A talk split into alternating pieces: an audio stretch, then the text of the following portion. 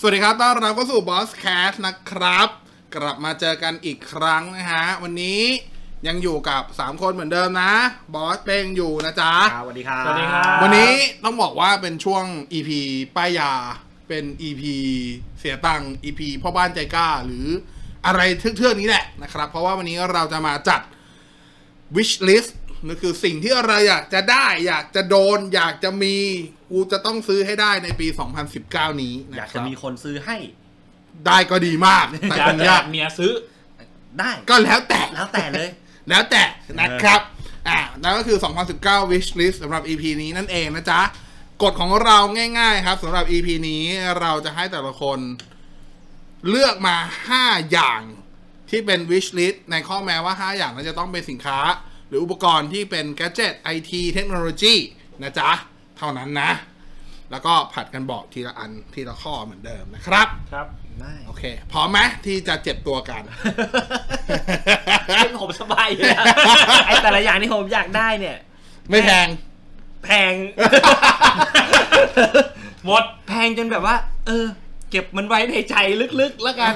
เออแล้วขนาดนั้นเลยเหรออ๋อโอเค โอเค อ่ะ ผมเริ่มก่อนก็ได้ ประเดิมให้นะครับ ครับผม อย่างแรกอยากได้ทีวีครับ เงียบเลย จบกัน คืออย่างนี้ มันเพิ่งผ่านงาน CES มาเนาะ Consumer Electronics Show เราจะเริ่มเห็นเทรนด์นู่นนี่นั่นละ จริง ๆ จะซื้อทีวีใหม่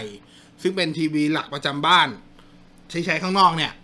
จะซื้อตั้งแต่ปลายปีที่แล้ว แต่ก็นึกได้ว่าแบบ เฮ้ย อีกนิดนึงก็งาน CES อะไรเงี้ย เดี๋ยวรอดูเทรนด์มานิดนึงมันจะ แจมแจมด้วยเลยได้ไหม มีอะไรใหม่ อยากได้เหมือนกัน เอาเหรอเหรอ เออ เดี๋ยวปีที่แล้วมึงซื้อทีวีไปเยอะมากเลยนะ เออ เท่าที่เท่าที่เท่าที่มึงถามกูเนี่ย ก็ทีวีใหม่ตอนแรกมองพวกโซนี่มองอะไรอย่างเงี้ย ไว้เออแต่ว่าสุดท้ายก็ตอนเนี้ยใจเอ็นเอียงไปทางฝั่งของซัมซุงเพราะตอนงาน เออ ตอนงาน CES ซัมซุงเขามีการเปิดฟีเจอร์ทำร่วมกับ Apple ในการที่ integrate เอาพวกเซอร์วิสของ Apple อะซึ่งมันจะมากกว่าคนอื่น คนอื่นเขาจะได้แค่ AirPlay จะได้แค่อะไรอะ AirPlay กับอะไรสักอย่างจะไม่ได้ละ อืม แต่ของซัมซุงเนี่ยจะได้พิเศษคือมี iTunes เข้ามาด้วย ครับผม คำว่า iTunes คือสวิต iTunes เลยคุณสามารถซื้อหนังอะไรอย่างเงี้ยดูบนทีวีได้เลย โดยที่คุณไม่ต้องมีกล่องไอตัว Apple TV ทีวีละ เออนั่นคือข้อดีก็เลยเดี๋ยวรอดูอยู่ เห็นบอกซัมซุงนึกว่าจะได้อยากได้แบบจอที่มันเป็นอะไรนะไมไมโคร อ๋อ Micro LED เออ แพงไม่เอาอะเอา LED ธรรมดานี่แหละ ข้อดีของไมโคร LED คืออะไร นึกถึง OLED อืม ที่ไม่เบิร์น อ๋อ อ่า Micro LED คือ OLED ที่ไม่เบิร์นคิดง่าย อืม ๆ คือ อ่าทุกคนรู้จักทุกคนรู้จัก LED ถูกไหมทุกคนรู้จัก OLED ถูกป่ะ หลักการมันต่างกันง่ายๆคือ O อ่า LED เนี่ยมันก็คือ LCD ที่มันมี backlit อยู่ข้างหลังนั่นแหละ แค่เปลี่ยนหลอดแหล่งกำเนิดไฟ อ่ากำเนิดแสงจากหลอดที่เป็นฟลูออเรสเซนต์ อืม ไปเป็นหลอดที่เป็น LED ก็เลยเปลี่ยนแค่ชื่อนั้นอ่ะก็แค่เปลี่ยนแค่นั้นจริงนะ อืม มันก็เลยเรียกเป็นจาก LCD กลายเป็น LED แล้วนี้โครงสร้างมันคืออันเดียวกันนะครับ เปลี่ยนแค่ตัว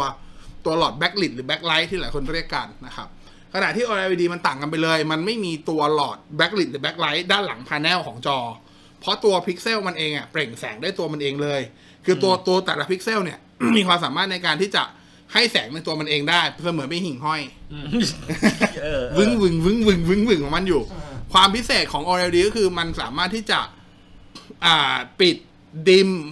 แสงแต่ละพิกเซลเนี่ย ได้อย่างอิสระ นั่นคือเหตุผลว่าทำไมเราถึงได้ยินมาตลอดว่า OLED มันมี ค่าคอนทราสต์ที่สูง อ่ามีค่ามีค่าคอนทราสต์หรือว่ามีค่าความแตกต่างสี ดำจริง ดำดำก็ดำจริง มีการไล่โทนสีอะไรที่ดูมีมิติกว่าฝั่ง LCD หรือ LED เพราะว่ามันเป็นอิสระขณะที่เทคโนโลยี LED พยายามทำเรียนแบบเขาเรียกว่าเป็น local dimming แต่การ local dimming อ่ะมันก็คือการแบบหลี่เฉพาะส่วนเป็นกลุ่ม อืม ๆ ซึ่งมันไม่ใช่ มันไม่ใช่ทีละพิกเซลไง มันอาจจะหลี่ทีละ 25%ของกลุ่มนั้นอะไรประมาณนั้นซึ่งมันมันไม่ได้ละเอียดเท่าอ่าขณะที่ micro LED เนี่ยจริง ๆ ถามว่าเทคโนโลยีใหม่ไหมไม่ใหม่ ถ้าคุณไปสยามพารากอนอะโรงหนังที่เป็น Samsung LED อะ ครับ ใช้เทคโนโลยี micro LED อยู่แล้ว อ๋อ เอออันนั้นอะใช้เทคโนโลยี micro LED ในการทำพาเนลใหญ่ๆ แต่จริง micro อย่างที่บอกคือ micro LED อะทำมานานแล้ว เพียงแต่ว่ามันถูกใช้ในกับจอภาพที่มีขนาดใหญ่มากๆ 200 นิ้ว 300 นิ้วขึ้นไป มันคือ มันคือหลอด LED หนึ่งหลอดในในพิกเซลเล็กๆเล็กๆเล็กๆเล็กๆเล็กๆพวกนั้นเลย ในหนึ่งพิกเซลจะมี LED หลอดเล็กๆอย่างเงี้ยเยอะๆประกอบกัน อืม อืม รวมกันเป็นหนึ่ง พิกเซลหนึ่งหรือหรือหนึ่งชุด หนึ่งชุดพิกเซล อืม แล้วก็ประกอบประกอบประกอบกัน แต่ว่าตอนนี้ก็สามารถผลิตด้วยเทคโนโลยีที่ทันสมัยขึ้นอะไรอย่างนี้แหละ ก็สามารถที่จะผลิตให้มันมีขนาดเล็กลงมา อืม พอที่จะอยู่ยัดลงในทีวีที่ขนาดประมาณสักต่ำกว่า 150 นิ้วได้แล้ว คือ ดึงความโต ร้อยห้าสิบนิ้ว คืออ่ าต่ำกว่า 80 นิ้วเออร้อยห้าสิบโอเค อธิบายอย่างนี้ อ่าทีวีที่เป็นไมไมไมไมโคร LED เนี่ย จริง ๆ ถูกนำเสนอตั้งแต่ปี 2018 อ่า แต่ตอนนั้นถ้าจำขนาดไม่ผิดอยู่ประมาณ 160 นิ้ว อืม จะมีจะมี 2 ขนาดมั้งมี 100 140 กับ 160 ครับ แต่ว่าพอมาปี 2019 เนี่ย อาจจะไม่ได้เป็นไฮไลท์นะ แต่ก็มีการนำมาโชว์ ขนาดจะลงมาเหลือที่ประมาณผมจะไม่ได้ 90 กว่ากว่าๆเออซึ่งก็เล็กลงพอสมควร แต่มันก็คือผมว่ามันไม่เหมาะสำหรับผู้ใช้ตามบ้านหรอกเอาจริงๆ เออ มันเหมาะสำหรับคนที่มีมีทำ ทำ ห้อง ครับ ทำห้องโฮมเชเตอร์ไว้ แต่คุณไม่อยากไปติดตัวที่เป็นโปรเจคเตอร์ คุณยังอยากได้อารมณ์ของที่ซื้อทีวีมาใส่อ่ะเพราะถ้าโปรเจคเตอร์มันจะมีเรื่องของผ้าใบเรื่องของอะไรบางคนก็ไม่อยากจะได้ แล้วก็ อืม เรื่องของการความสามารถในการดูต่อเนื่องโปรเจคเตอร์จะดีเทพแค่ไหนยังไง คุณไม่สามารถดูต่อเนื่อง 6-7 ชั่วโมงได้อยู่แล้ว อืม มันก็ต้องมีช่วงพักเบรกใช่ป่ะแต่ว่าถ้าเป็นทีวีจริง ๆ มันดูได้ไงคุณจะดูไม่รู้ว่าแข่งขันอีสปอร์ตคุณจะดูคริกเก็ต 24 ชั่วโมง ก็ไม่มีใครดูใครดูคริกเก็ตไหม ครับ คริกเก็ตมันจะ เคยๆ นานมากอ่ะเออนั่นแหละอารมณ์ประมาณนั้น ก็เลยอยากได้ทีวีใหม่ แต่ก็ลองเนี่ยยังคิดอยู่ว่าคือในหัวมีหมดแล้วว่าขนาดเท่าไหร่ งบเท่าไหร่รอแค่โมเดล อืม เออว่าจะซื้อก็ตั้งใจไปซื้อทีวีใหม่ ครับ อ่า หนึ่ง คือ เครื่อง ใช่คือวิลิตผมหนึ่งข้อของผมก็คืออยากได้ทีวีใหม่เหมือนกัน อืม เอ่อเรื่องขนาดอะไรก็มีอยู่แล้วแหละก็คือ ซื้อกี่นิ้ว น่าจะห้าสิบห้านิ้วขึ้น อ่าเหมือนกัน คือคือคือผมมีห้องหนึ่งอ่ะเป็นห้องที่ทำไว้ดูหนัง อืม เออซึ่งตอนเนี้ยที่ใช้อยู่อ่ะเป็นแบบ LCD เลยยังเป็น LCD อยู่เลย ของผมพัดมาเลย เออ นั่นแหละเออพอกันแหละ คือเป็น LCD ของ LG ก็ใช้มานานแล้วน่าจะหกเจ็ดห้าหกเจ็ดปีแล้วมั้ง อ่า เออ นั่นแหละก็เลยแบบ เออ อยากจะเปลี่ยนมาแล้วแหละ คืออยากได้จอใหญ่กว่า คือคือคงไม่ซื้อ 55 แน่นอนอยู่แล้ว คืออยากซื้อใหญ่ใหญ่ขึ้น อ่ะหกสิบหกสิบห้าว่าไป หกสิบห้าแล้วคือที่อยากได้คือก็มองแล้วว่าคืออยากขยับไปเป็น OLED เลย โอ้ย แล้วคราวนี้ โอ้ย โอ้โห OLED 65 นิ้วเนี่ย อธิบายให้ผู้ฟังฟังนิดหนึ่งนะครับ เกือบ การ แสนอะ อุ้ยเนี่ยคือทีวีเนี่ย มันมักจะมีเทคโนโลยีเก่าที่เป็นแมสและเทคโนโลยีใหม่ที่โคตรแพงเสมอเสมอตลอดเวลา ตอนที่เป็นพลาสมาก็มี L LED เออ LCD ออกมา LCD LCD ก็เป็น LED อะไรเงี้ย เออ ซึ่งคนที่เป็นคนปกติธรรมดาประชาชนทั่วไปเนี่ย เราก็จะเลือกซื้อ อันที่เป็นแมส อันที่เป็นแมสเพราะมันถูก อ่า แล้วมันก็ไม่ได้ต่างกันเท่าไหร่ขนาด นั้น เออ เออ เอ้ยแต่ OLED ปัจจุบันถูกลงเยอะถ้าเทียบกับเมื่อก่อน ใช่ อย่าง แต่แม่งก็ยังแพงอยู่ดี เออมันก็แพงอยู่ดี เออ มันก็แพงอยู่ดี แต่เมื่อเทียบกับคนที่มีกระตังอย่างคุณยูแล้วเนี่ย คุณยูต้องกดแบบแพงสุดนะครับ ผม เออคือคือเห็นล่าสุดเนี่ยของของของ LG มั้ง อ่าถ้า เ เอาจีเอาจีเริ่มต้นจะไม่เกินหกหมื่น ใช่เห็นลดเหลืออยู่จากแสนสามเหลือแปดหมื่นห้ามั้ง อ๋อนั่นของโมเดลปีที่แล้ว เออแต่เป็นโมเดล มันจะมี ปีที่แว โมเดลล่างกว่านั้นที่จำได้ว่าห้าสิบห้านิ้วเริ่มต้นอยู่ประมาณห้าหมื่นกลาง อ่าใช่ใช่ ๆถ้าเป็นของโซนี่ห้าสิบห้านิ้วจะเริ่มต้นที่ประมาณเจ็ดอ่าประมาณหกปลายๆแต่ว่าถ้าเป็นหกสิบห้าจะเริ่มต้นที่ประมาณแปดต้น อืม ๆอ่าถ้าอันนี้จ ใช่ ำคร่าวๆนะ ใช่คื คือ อก็สำหรับผู้ฟังที่ยังไม่รู้อีกนะครับ ก็คือทีวีเนี่ย เป็นเทคโนโลยีที่ราคาตกเร็วโคตร ใช่ใช่ใช่ ซื้อปุ๊บเจ็บปั๊บอ่ะ แต่ก็ไม่เข้าใจว่าทำไม OLED เนี่ย ไม่ตกสักที ไม่ ใช่ไหม ตกสักที เออ คือ คือผมเคยคุยกับพี่บอสมา น่าจะปีสองปีแล้วมั้ง ช่วงช่วงระหว่างจังหวะที่จะข้ามปีเนี่ย น่าจะเป็นปีสองพันสิบหกขึ้นสิบเจ็ดหรือสิบเจ็ดขึ้นสิบแปด อ่า เนี่ยน่าอ่าจะเป็นช่วงนั้นที่บอกว่า แล้วเราก็คุยกันว่า เฮ้ย ปีเนี้ย OLED แม่งมา อ่า แม่งมา ชัวร์ จริง เออ ๆแสนสาม แม่งมาจริง ๆ ครับแสนสาม คือผมก็รออยู่เนี่ย ระหว่างว่าปีนี้มึงจะแมสสักที คือ L O L E D มันจะแมสยากกว่าสมัย L C D L E D อยู่อย่างก็คือ ปัจจุบันอะโรงงานที่ผลิต O L E D ได้จริง ๆอะมีน้อยผมจะไม่ผิด อืม มีแค่สามโรงเองมั้งสามสี่โรงพอแมสพอที่จะแบบ มันใช่มันใช่โรงเดียวกับที่ผลิตให้มือถือปะ ไม่ไม่เขาอย่างอย่างฝั่งญี่ปุ่นเนี่ยเพิ่งมีโรงเดียวเอาง่ายๆ นอกนั้นก็ฝั่งเกาหลีเกือบหมดกับฝั่งจีน จีนก็เพิ่งมาคือ B O E เออ ที่เพิ่งที่มึงเพิ่งเพิ่งที่เพิ่งมาแมส แต่คือซัมซุงกับแมสอยู่แล้ว LG แมสอยู่แล้วนึกออกป่ะแล้วก็ฝั่งของญี่ปุ่นก็เพิ่งไอสมาคมอะไรของเขาอะ เออ ที่เขารวมกันหลายๆเจ้าก็เพิ่งจะทำ OLED ขึ้นมา ใช่ผมเห็นมีของพานาออกมา อะไรประมาณเนี้ยเพราะนั้นมันคือนั่นแหละ ในเมื่อในเมื่อมันยังไม่มันไม่ใช่สายการผลิตหลักของพาแนลโอกาสมันแมสแบบพันแมสที่เรียกว่าปุถุชนธรรมดาพอจะควายไขว่คว้าได้ง่าย ๆ ก็ยังไม่ใช่เรื่อง ไม่ใช่เรื่องใกล้ตัวนักม แล้วพี่ ใช้ บ คำ อส นี้ มองว่ามันสุดท้ายมันก็จะมาเป็นแมสแทน LED ไหม ไม่ ยังไม่ พี่ว่าไม่ อืมมันผลิตยากเหรอหรือเพราะอะไร อ่ามันยังมีข้อจำกัดอยู่ยังมีเรื่องของมันยังมีหลายอย่างที่มันยังแก้ไม่ได้ เช่น เรื่องความสว่าง อืม อ่าเรื่องคือ OLED เนี่ย ถ้าใครเคยใช้ OLED ก็จะรู้ว่า OLED จะไม่เหมาะกับการนำมาใช้อะไรที่ต้องแสดงภาพนิ่งเยอะ อ่า ๆ ใช่ นั่นคือนั่นคือผลว่าทำไมเรายังไม่ค่อยเห็นจอมอนิเตอร์ของคอมพิวเตอร์ที่เป็น OLED ครับ ทันทันที่จริงๆถามว่าทำได้ไหม ได้ แม้แต่ไฮเอ็นก็ไหนก็ยังไม่ค่อยเห็น เพราะว่าจอคอมพิวเตอร์เราอ่ะจะแสดงภาพนิ่งค้างบ่อยมากๆ ไอคอนที่แสดงอยู่ตามหนูถ้าคุณใช้ Windows อย่างเงี้ยไอปุ่ม Windows มุมล่างขวามันก็คาอยู่อย่างนั้นอ่ะ โอกาสจอเบิร์นมันสูงมากอยู่แล้วอ่ะนึกออกปะมันจะมันจะต่างกับทีวีนั่นคือเหตุผลว่าทำไมหลายๆครั้งเขาถึงยังไม่โรงงานทั้งหลายถึงยังไม่ค่อยอยากจะลงทุนกับ OLED เพราะว่าถ้าเขาเท่าเขาลงทุน OLED หมายความว่าลายการผลิตเขาอะ จะถูกจำกัด ก็จะถูกจำกัดของประเภท ครับ ว่ามันก็ใช้ได้อยู่ไม่กี่อย่างอะทีวี ทีวี คือถ้ามือถือเนี่ยอาจจะไม่นับด้วยซ้ำเพราะว่ามือถือเนี่ยอ่าใช้คำว่าโรงงานหลายๆโรงงานก็ไม่อยากไม่อยากผลิตให้อย่างฝั่งญี่ปุ่นนี่ไม่ผลิตให้เลย ผลิตที่เป็นทีวีอย่างเดียว เพราะว่า คือเขาไปตัดราคาคือมือถือจะมีเรื่องของราคาที่ถูกบีบเข้ามาเกี่ยวข้องเออเขาสู้เขาสู้จีนอย่าง BOE ไม่ได้อยู่แล้ว อืม ก็ต้องยอมไปประมาณนั้นคือถามว่าเอามามาเป็นแมสฝักเลยไหมคงไม่แต่ถามว่าแมสขึ้นเรื่อยๆไหมแน่นอน แต่แมสหลักคือแบบมากินแบบห้าสิบห้าสิบเปอร์เซ็นเลยเนี่ยยาก เพราะฉะนั้นบอสกำลังพูดอยู่ว่า ซื้อไปเหอะ ใช่ ยังไงแม่งก็ไม่ถูก ใช่ยังไงมันก็ไม่ถูก มันจะถูก ซื้อปุ๊บแม่งได้ลดหมื่นดึง เฮ้ยมันลดอยู่แล้วคือ มันมันจะลดคือที เอ้ย วี แต่จริงๆถ้าดูจากที่ลดราคาเนี่ยแม่งก็ยังไม่ค่อยก็เจ็บไหมเจ็บจากแสนสามเหลือสักแปดหมื่นห้า อ่าแต่ว่า มันเยอะไหมแต่ แต่แสนสามแปดเหลือแปดหมื่นคือลดไปห้าหมื่นเนี่ย เออ คือมันลดตอนที่จากต้นปีแล้วมันลดปลายปีนะ ใช่ข้ามคือโมเดลใหม่ออก ไม่ แล้ว ไม่ใช่ไม่ได้เหมือนมือถือหรืออะไรพี่ประเภทแบบว่าออกมาสองเดือนแล้วลดครึ่งหนึ่งไม่ใช่นะ เออ มันก็คือแบบอย่างของอย่างของโซนี่ตอนที่เป็นสมัยสมัย A6 อ่ะ เริ่มต้นแสนสองมั้งหนึ่งหนึ่งเก้าอ่ะ แล้วก็สุดท้ายก็มาเหลืออยู่แปดแปดต้นต้นๆแต่อันนั้นอ่ะ คือต้นปีแล้วอีกกับวนอีกรอบปีเลยนะ ใช่ ถึงจะลดรา อ คา เป็น มั โม น เด ได้ ลโมเดลใหม่มาแล้วอ่ะ ใช่โมเดลใหม่ แล้วโมเดลใหม่คือสเปคก็อื้อหือโหดไปไหน อะไรประมาณ ใช่ เนี้ย คือคือ คือการก้าวกระโดดของเทคโนโลยี OLED คือถ้าถาม ระหว่างข้ามปีแค่ปีเดียวเนี่ยมันแบบมัน คือถ้า หายไปเยอะเหมือนกันนะ คือทีวีเนี่ยมันมีความเสี่ยงคือพอไฮเอ็นอ่ะ ทุกคนมันอยากได้อะไรที่มันรองรับอนาคตให้ไกลที่สุดถูกปะ ใช่ใช่ ทีเนี้ยมันมีปัญหาหนึ่งอยู่ตอนเนี้ยในวงการของภาพก็คือมาตรฐาน HDR อืม ที่แม่งไม่นิ่ง อ่า คำว่าไม่นิ่งคือปีเนี้ยหรือ 2 ปีเนี้ย เราจะคุ้นเคยมาตรฐานที่ส่วนใหญ่จะรองรับคือ HDR ไม่ใช่ 10 อ่า อ่าแต่ ถ้าใครตามก็จะรู้ว่าต้นปีที่ผ่านมามันก็จะมีมาตรฐานใหม่ Dolby Vision เออ เออ เพิ่มเข้ามา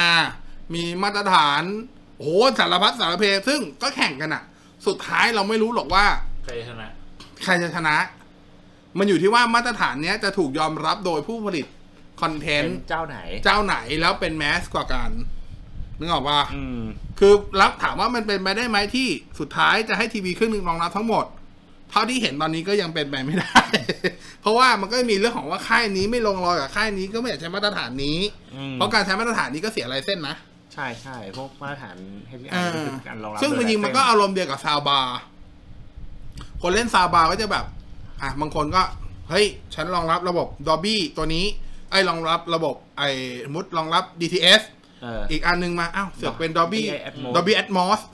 ตกลงกูต้องอันไหนวะ เออ พออ่ะกูเลือก Atmos อ้าวอีกหาหนัง อันนี้เสือกเลือก DTS อีก ใครหนังแม่งไม่ใช่อีก เออ อะไรประมาณเนี้ยมันจะมีมันจะมีอารมณ์ประมาณนี้อยู่ เสีงเสียงผมเคยมีปัญหามาแล้ว มันจะมีอารมณ์ประมาณนี้อยู่ ถามว่ามันมันฟังแบบ 5.1 7.1 ได้ไหมมันได้แหละ อืม แต่ถามว่ามันได้เต็มอรรถรสไหมคำตอบคือไม่ เพราะฉะนั้นวิธีแก้คือ ซื้อแม่งหมด ซื้อแม่งให้หมด คำนี้นะครับ ฟังไว้ เออ why choose when you can have it all เออ ใช่ครับ เออ คุณมีลำโพง 7.1 แล้วคุณก็ซื้อแอมแม่ง 2 ตัวครับ ตัวหนึ่ง DTS ตัวหนึ่ง Atmos จบ เออ แค่นั้นครั อะ บ ไรประมาณนี้ประมาณนี้ซึ่งซึ่งก็นั่นแหละจริงๆทีวีซื้อไปเถอะถ้าถามผม อืม จริงๆถ้าถ้าคุณถ้าคุณสามารถรู้ตัวเองได้ว่าคุณดูอะไรใช้มันทำอะไร อืม คุณก็จะกำหนดมาตรฐานที่คุณจะซื้อได้ก็ซื้อไปเถอะแล้วมันอยู่ได้นาน ครับ เออ มันอยู่ได้นาน นั่นแหละแค่นั้นเอง อ่ะอันนี้หนึ่งไปละทีวีเหมือนกัน ใช่ ผมทีวีเหมือนกันอันหนึ่งคุณ หนึ่งผมคือพวกคุณอยากได้จอทีวี อ่า ผมอยากได้จอส่วนตัว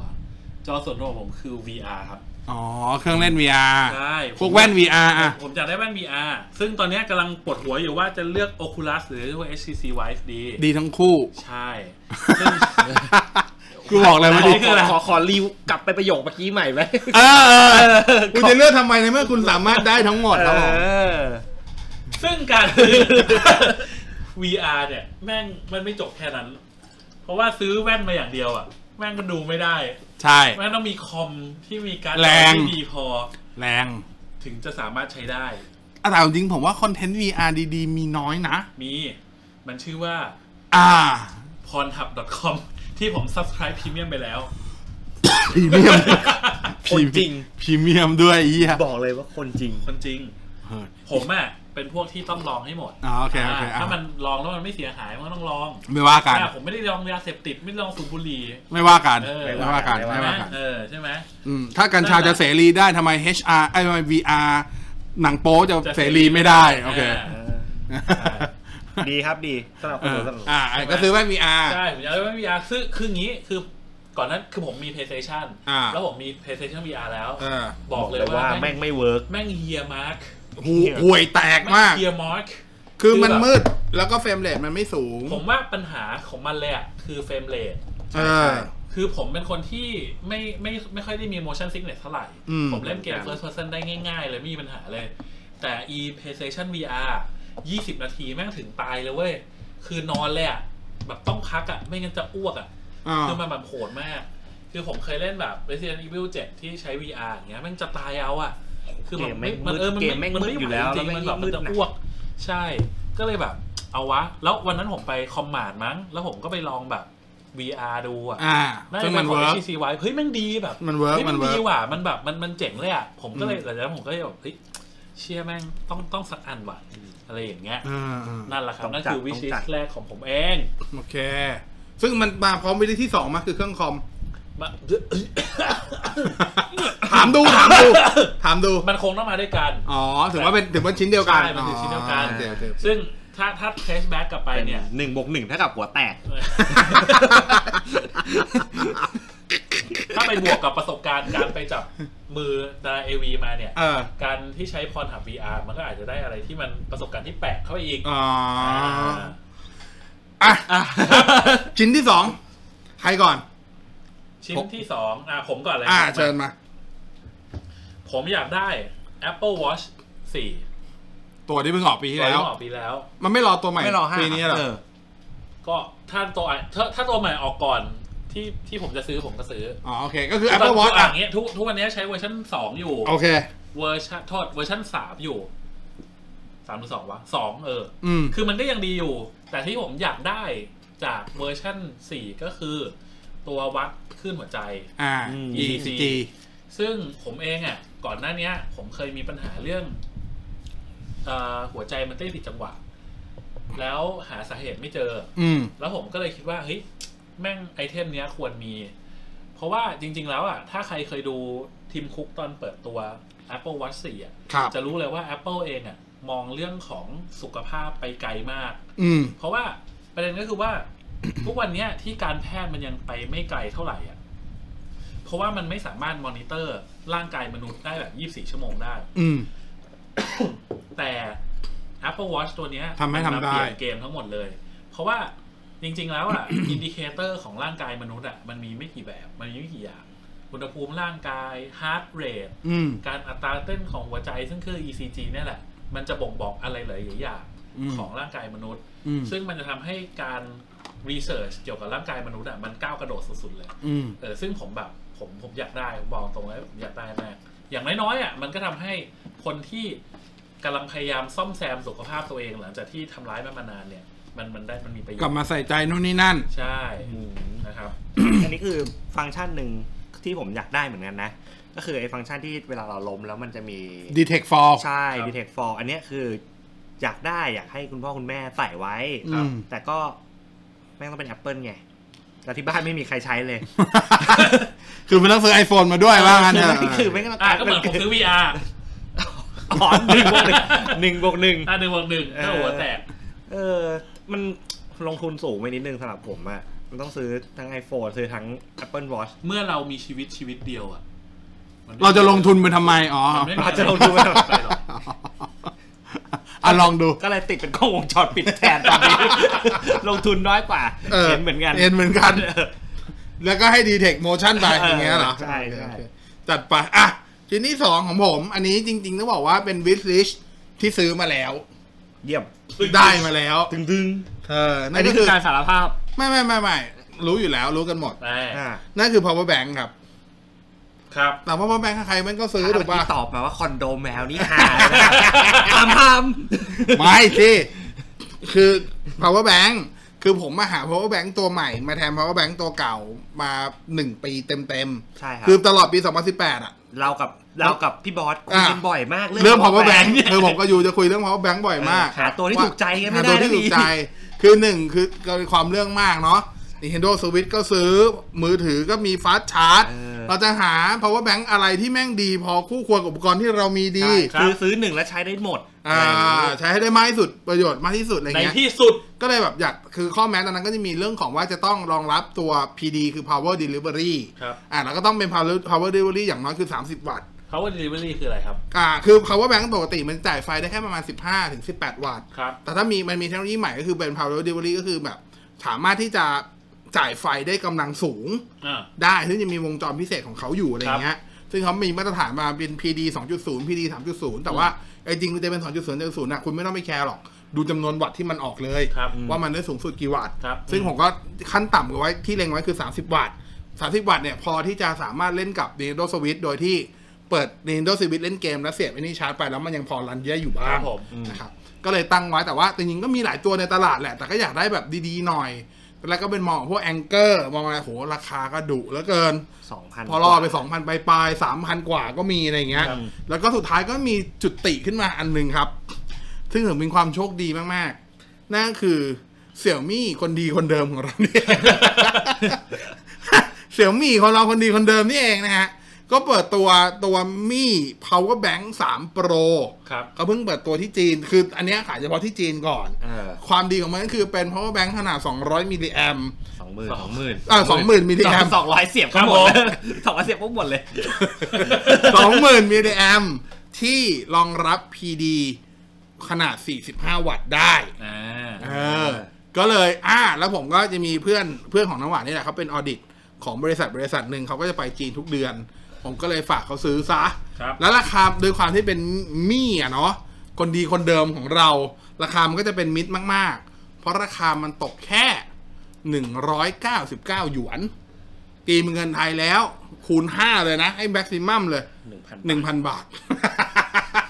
เรียบร้อย แม่งสมเป็นมีจริง หวานเจี๊ยบ เออ แม่งถูกโคตรมี หวานเจี๊ยบ หวานเจี๊ยบ หวานเจี๊ยบเทียบสเปคแล้วแม่งคือแองเกอร์ตัวสองหมื่นเหมือนกันเป๊ะๆ ราคาต่างกันสามเท่าตัว ครับผม ครับ คือราคาแองเกอร์ซื้อมีดได้สามตัว พี่จีนทำได้ ก็ผมเชื่อว่าเดี๋ยวมันคงเข้าไทย ถ้าใครจะสนใจก็รอรอซื้อตอนเวอร์ชันไทยแล้วกัน ครับผม แต่ผมมาซื้อเวอร์ชันจีนมาเรียบร้อย เวอร์ชันไทยน่าจะอยู่ประมาณ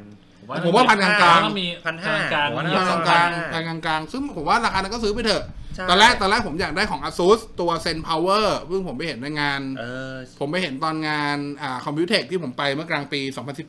ม แต่ผมถามอาซุสประเทศไทยละ อ่า ไม่มีแผนเอาเข้าเลยคุณบอส สบายใจ สบายใจเลย ร้อย กู ไม่ต้องรอแล้วจะฝากตอนแรกกะว่าจะฝากเพื่อนๆที่ไปไต้หวันคิวมา ซึ่งราคาตัวของ ASUS ZenPower ตัวนั้นอ่ะ ก็จะอยู่ราวๆ ประมาณ 3,000 ต้นๆ เออ แต่ว่าอันนั้นอันนั้นถูก แพงว่ะ อันนั้นอันนั้นถูกยกว่าเป็นเป็น power bank ที่ดีที่สุดในโลกไปแล้วนะณปัจจุบัน โอ้โห จากจากการเทสของ ทำไม บรรดาสื่อนอก เขา ด้วย วัดเขาวัดอะไร power bank นี่เขาวั อ่า ดอะไร ไฟฟ้า ทุกอย่างเลยครับ เรื่องของกระแสไฟเรื่องของวัสดุ เรื่องของตัวประจุที่ใช้ อืม เออผมผมจำไม่ได้ถ้าจำไม่ผิดเขาใช้ของพานา ครับผ อ่า ม ของเอเนลูป อืมอืมอืม ถ้าจำไม่ผิดนะ เออแล้วก็แบบทุกอย่างดีมากแต่ว่ามันก็แพงมากอะพอพอไปได้ของมีก็รู้สึกว่าอ่ะตัวนี้ก็แล้วแล้วที่สำคัญคือตัวนั้นน้ำหนักเบา อืม เบาเบาอันเนี้ยอันเนี้ยมันตัวที่ผมถืออยู่ในมือเนี่ย หนักพอสมควร อ่า มันจะประมาณ เออ ประมาณ 400 กรัม ประมาณเกือบเกือบ400 กรัมอ่ะ ซึ่งมันก็หนักแต่ว่าตัวนั้นอ่ะสองสองหมื่นมิลลิแอมเหมือนกันแต่หนักแค่ประมาณ 200 กว่า โอ้ คือ เกือ น้ บครึ่ง ำอ่าน้ำหนักหายไปประมาณสัก เทียบกับตัวนี้หายไปประมาณห้าสิบหกสิบเปอร์เซ็นต์อะ ครับ เฮ้ยอันนี้ดีด้วยนะ เพราะว่าอินกับเอาเนี่ยไอเอาไออินเนี่ยเป็น USB Type C ด้วย ใช่ นะ ใช่ถ้าถ้าเป็นถ้าเป็น power เออ ถ้าเป็นถ้าเป็น power delivery อะพอร์ตที่เป็น power delivery จะเป็น USB Type C อ๋อ อ อ ยู่แล้วเพราะว่าตัวสเปคของ USB Type A ที่เป็นมาตรฐานอะ ครับ มันจ่ายไฟได้เต็มที่ถ้าจำไม่ผิดคือแค่สิบห้าวัตต์ อืม อ่าถ้าเป็นถ้าเป็นพวก PD ไม่ว่าจะเป็น PD 18 วัตต์หรืออะไรก็ตามเนี่ย มันจะบังคับใช้พอร์ต USB Type C อยู่แล้ว โอ้ เออนั่นแหละนะครับ ครับ นั่นก็คืออันนี้คือวิลิชตัวที่ 2 ที่ได้มาซึ่งอันนี้จริงๆอยู่ในมือเรียบร้อย ถือว่าหนึ่งในวิลิชของผมประสบความสำเร็จไปเรียบร้อยแล้ว โอเค จริงๆก็ได้ก่อนมาอัด EP นี้แค่ 2 วันเองนะเพราะเพื่อนเพิ่งเอามาให้ ฝากซื้อหน่อย นะครับอ่ะน้องโย น้องยูวิลิตที่สองคือ ไม่รู้ว่าเราจะได้เจอกันในปีนี้หรือเปล่า ผมเดาว่าคงไม่ได้เจอ เราอาจจะเห็นกันแวบๆ แต่เราคงได้เป็นเจ้าของกันน่าจะปีหน้า มันก็คือ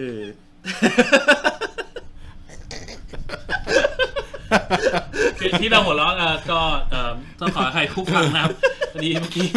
อาจารย์บอสจิ้มไข่แมว แมวก็เลยร้องเจี๊ยก แล้วอยู่ดีแมวก็ร้องลั่นขึ้นมา ร้านคลางขึ้นมา เออ ครับต่อ มันคือ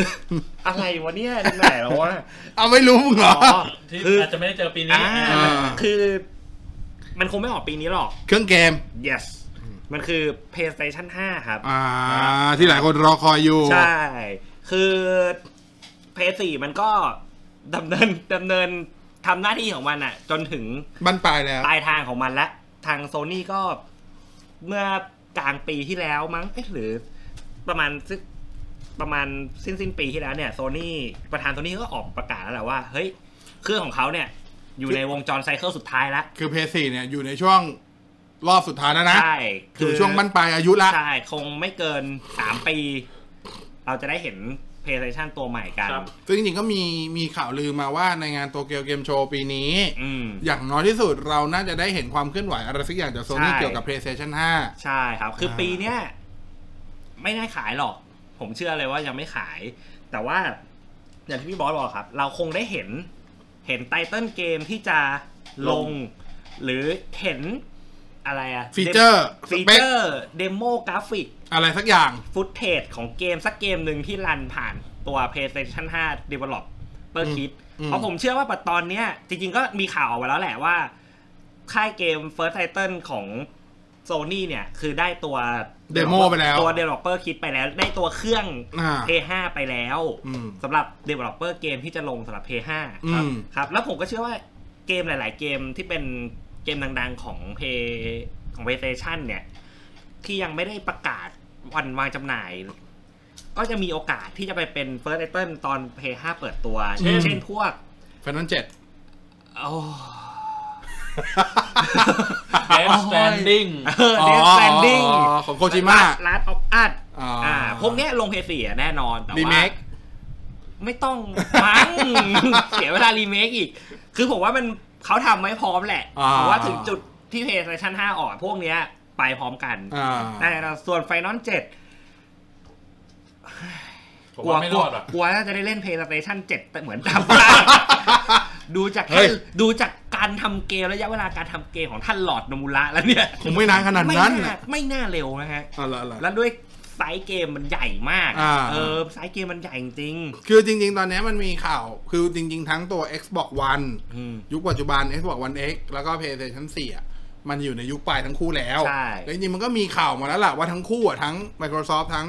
Sony อ่ะเลือกใช้ชิปของ AMD อืม เหมือนตอนสมัยเจนปัจจุบันละ ใช่ ซึ่งตอนนี้มันก็มีหลุดข้อมูล อันนี้หลุดฝั่งทางฝั่งของ Xbox เขาบอก Xbox ตัวใหม่จะใช้ชิปตัว AMD